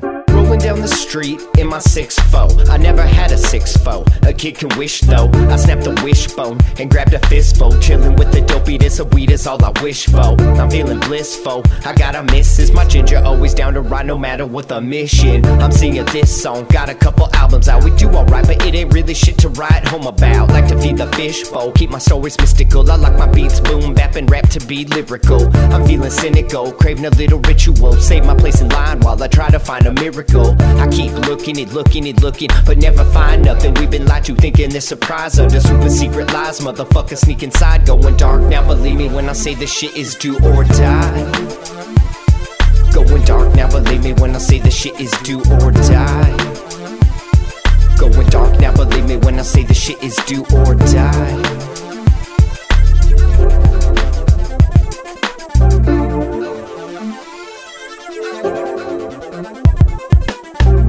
The trenches, trying to stay offensive. Trespassing here like this land looks expensive. Ain't no time like the present, trying to stake a claim. Just make sure your claim stays away from all these other claims. We're almost kinda running out of land here. Living in the day of the dead, and it's damn weird. Same teams, y'all, we just trying to get a bite to eat, a little rest saved up. Waiting for my time to sleep. Head down, middle fingers up, yo, I'm wide awake. Never hesitate to stay about a hundred miles away. Seven time and space while the wrecking ball the place. I expect you all to play, running marathons today when the Sick get sicker and the rich get richer. It might be about time to rearrange our dinner. Fix a system, the shit, it's all nixed. Waking up early, gonna suck today's. I'm. Going dark now, believe me when I say the shit is do or die. Dick, that's I'm talking. Going dark now, believe me when I say the shit is do or die. Guy, man. He's totally gonna take care of Angela, man. He's, he's great. He's a wonderful lab partner, so it's gonna be cool. He'll keep an eye on her. Why don't you go fuck yourself, you weird little prick? I'm a teacher, okay? You can't talk to me like that, guy. I'm not a student, so I can say whatever the fuck I want.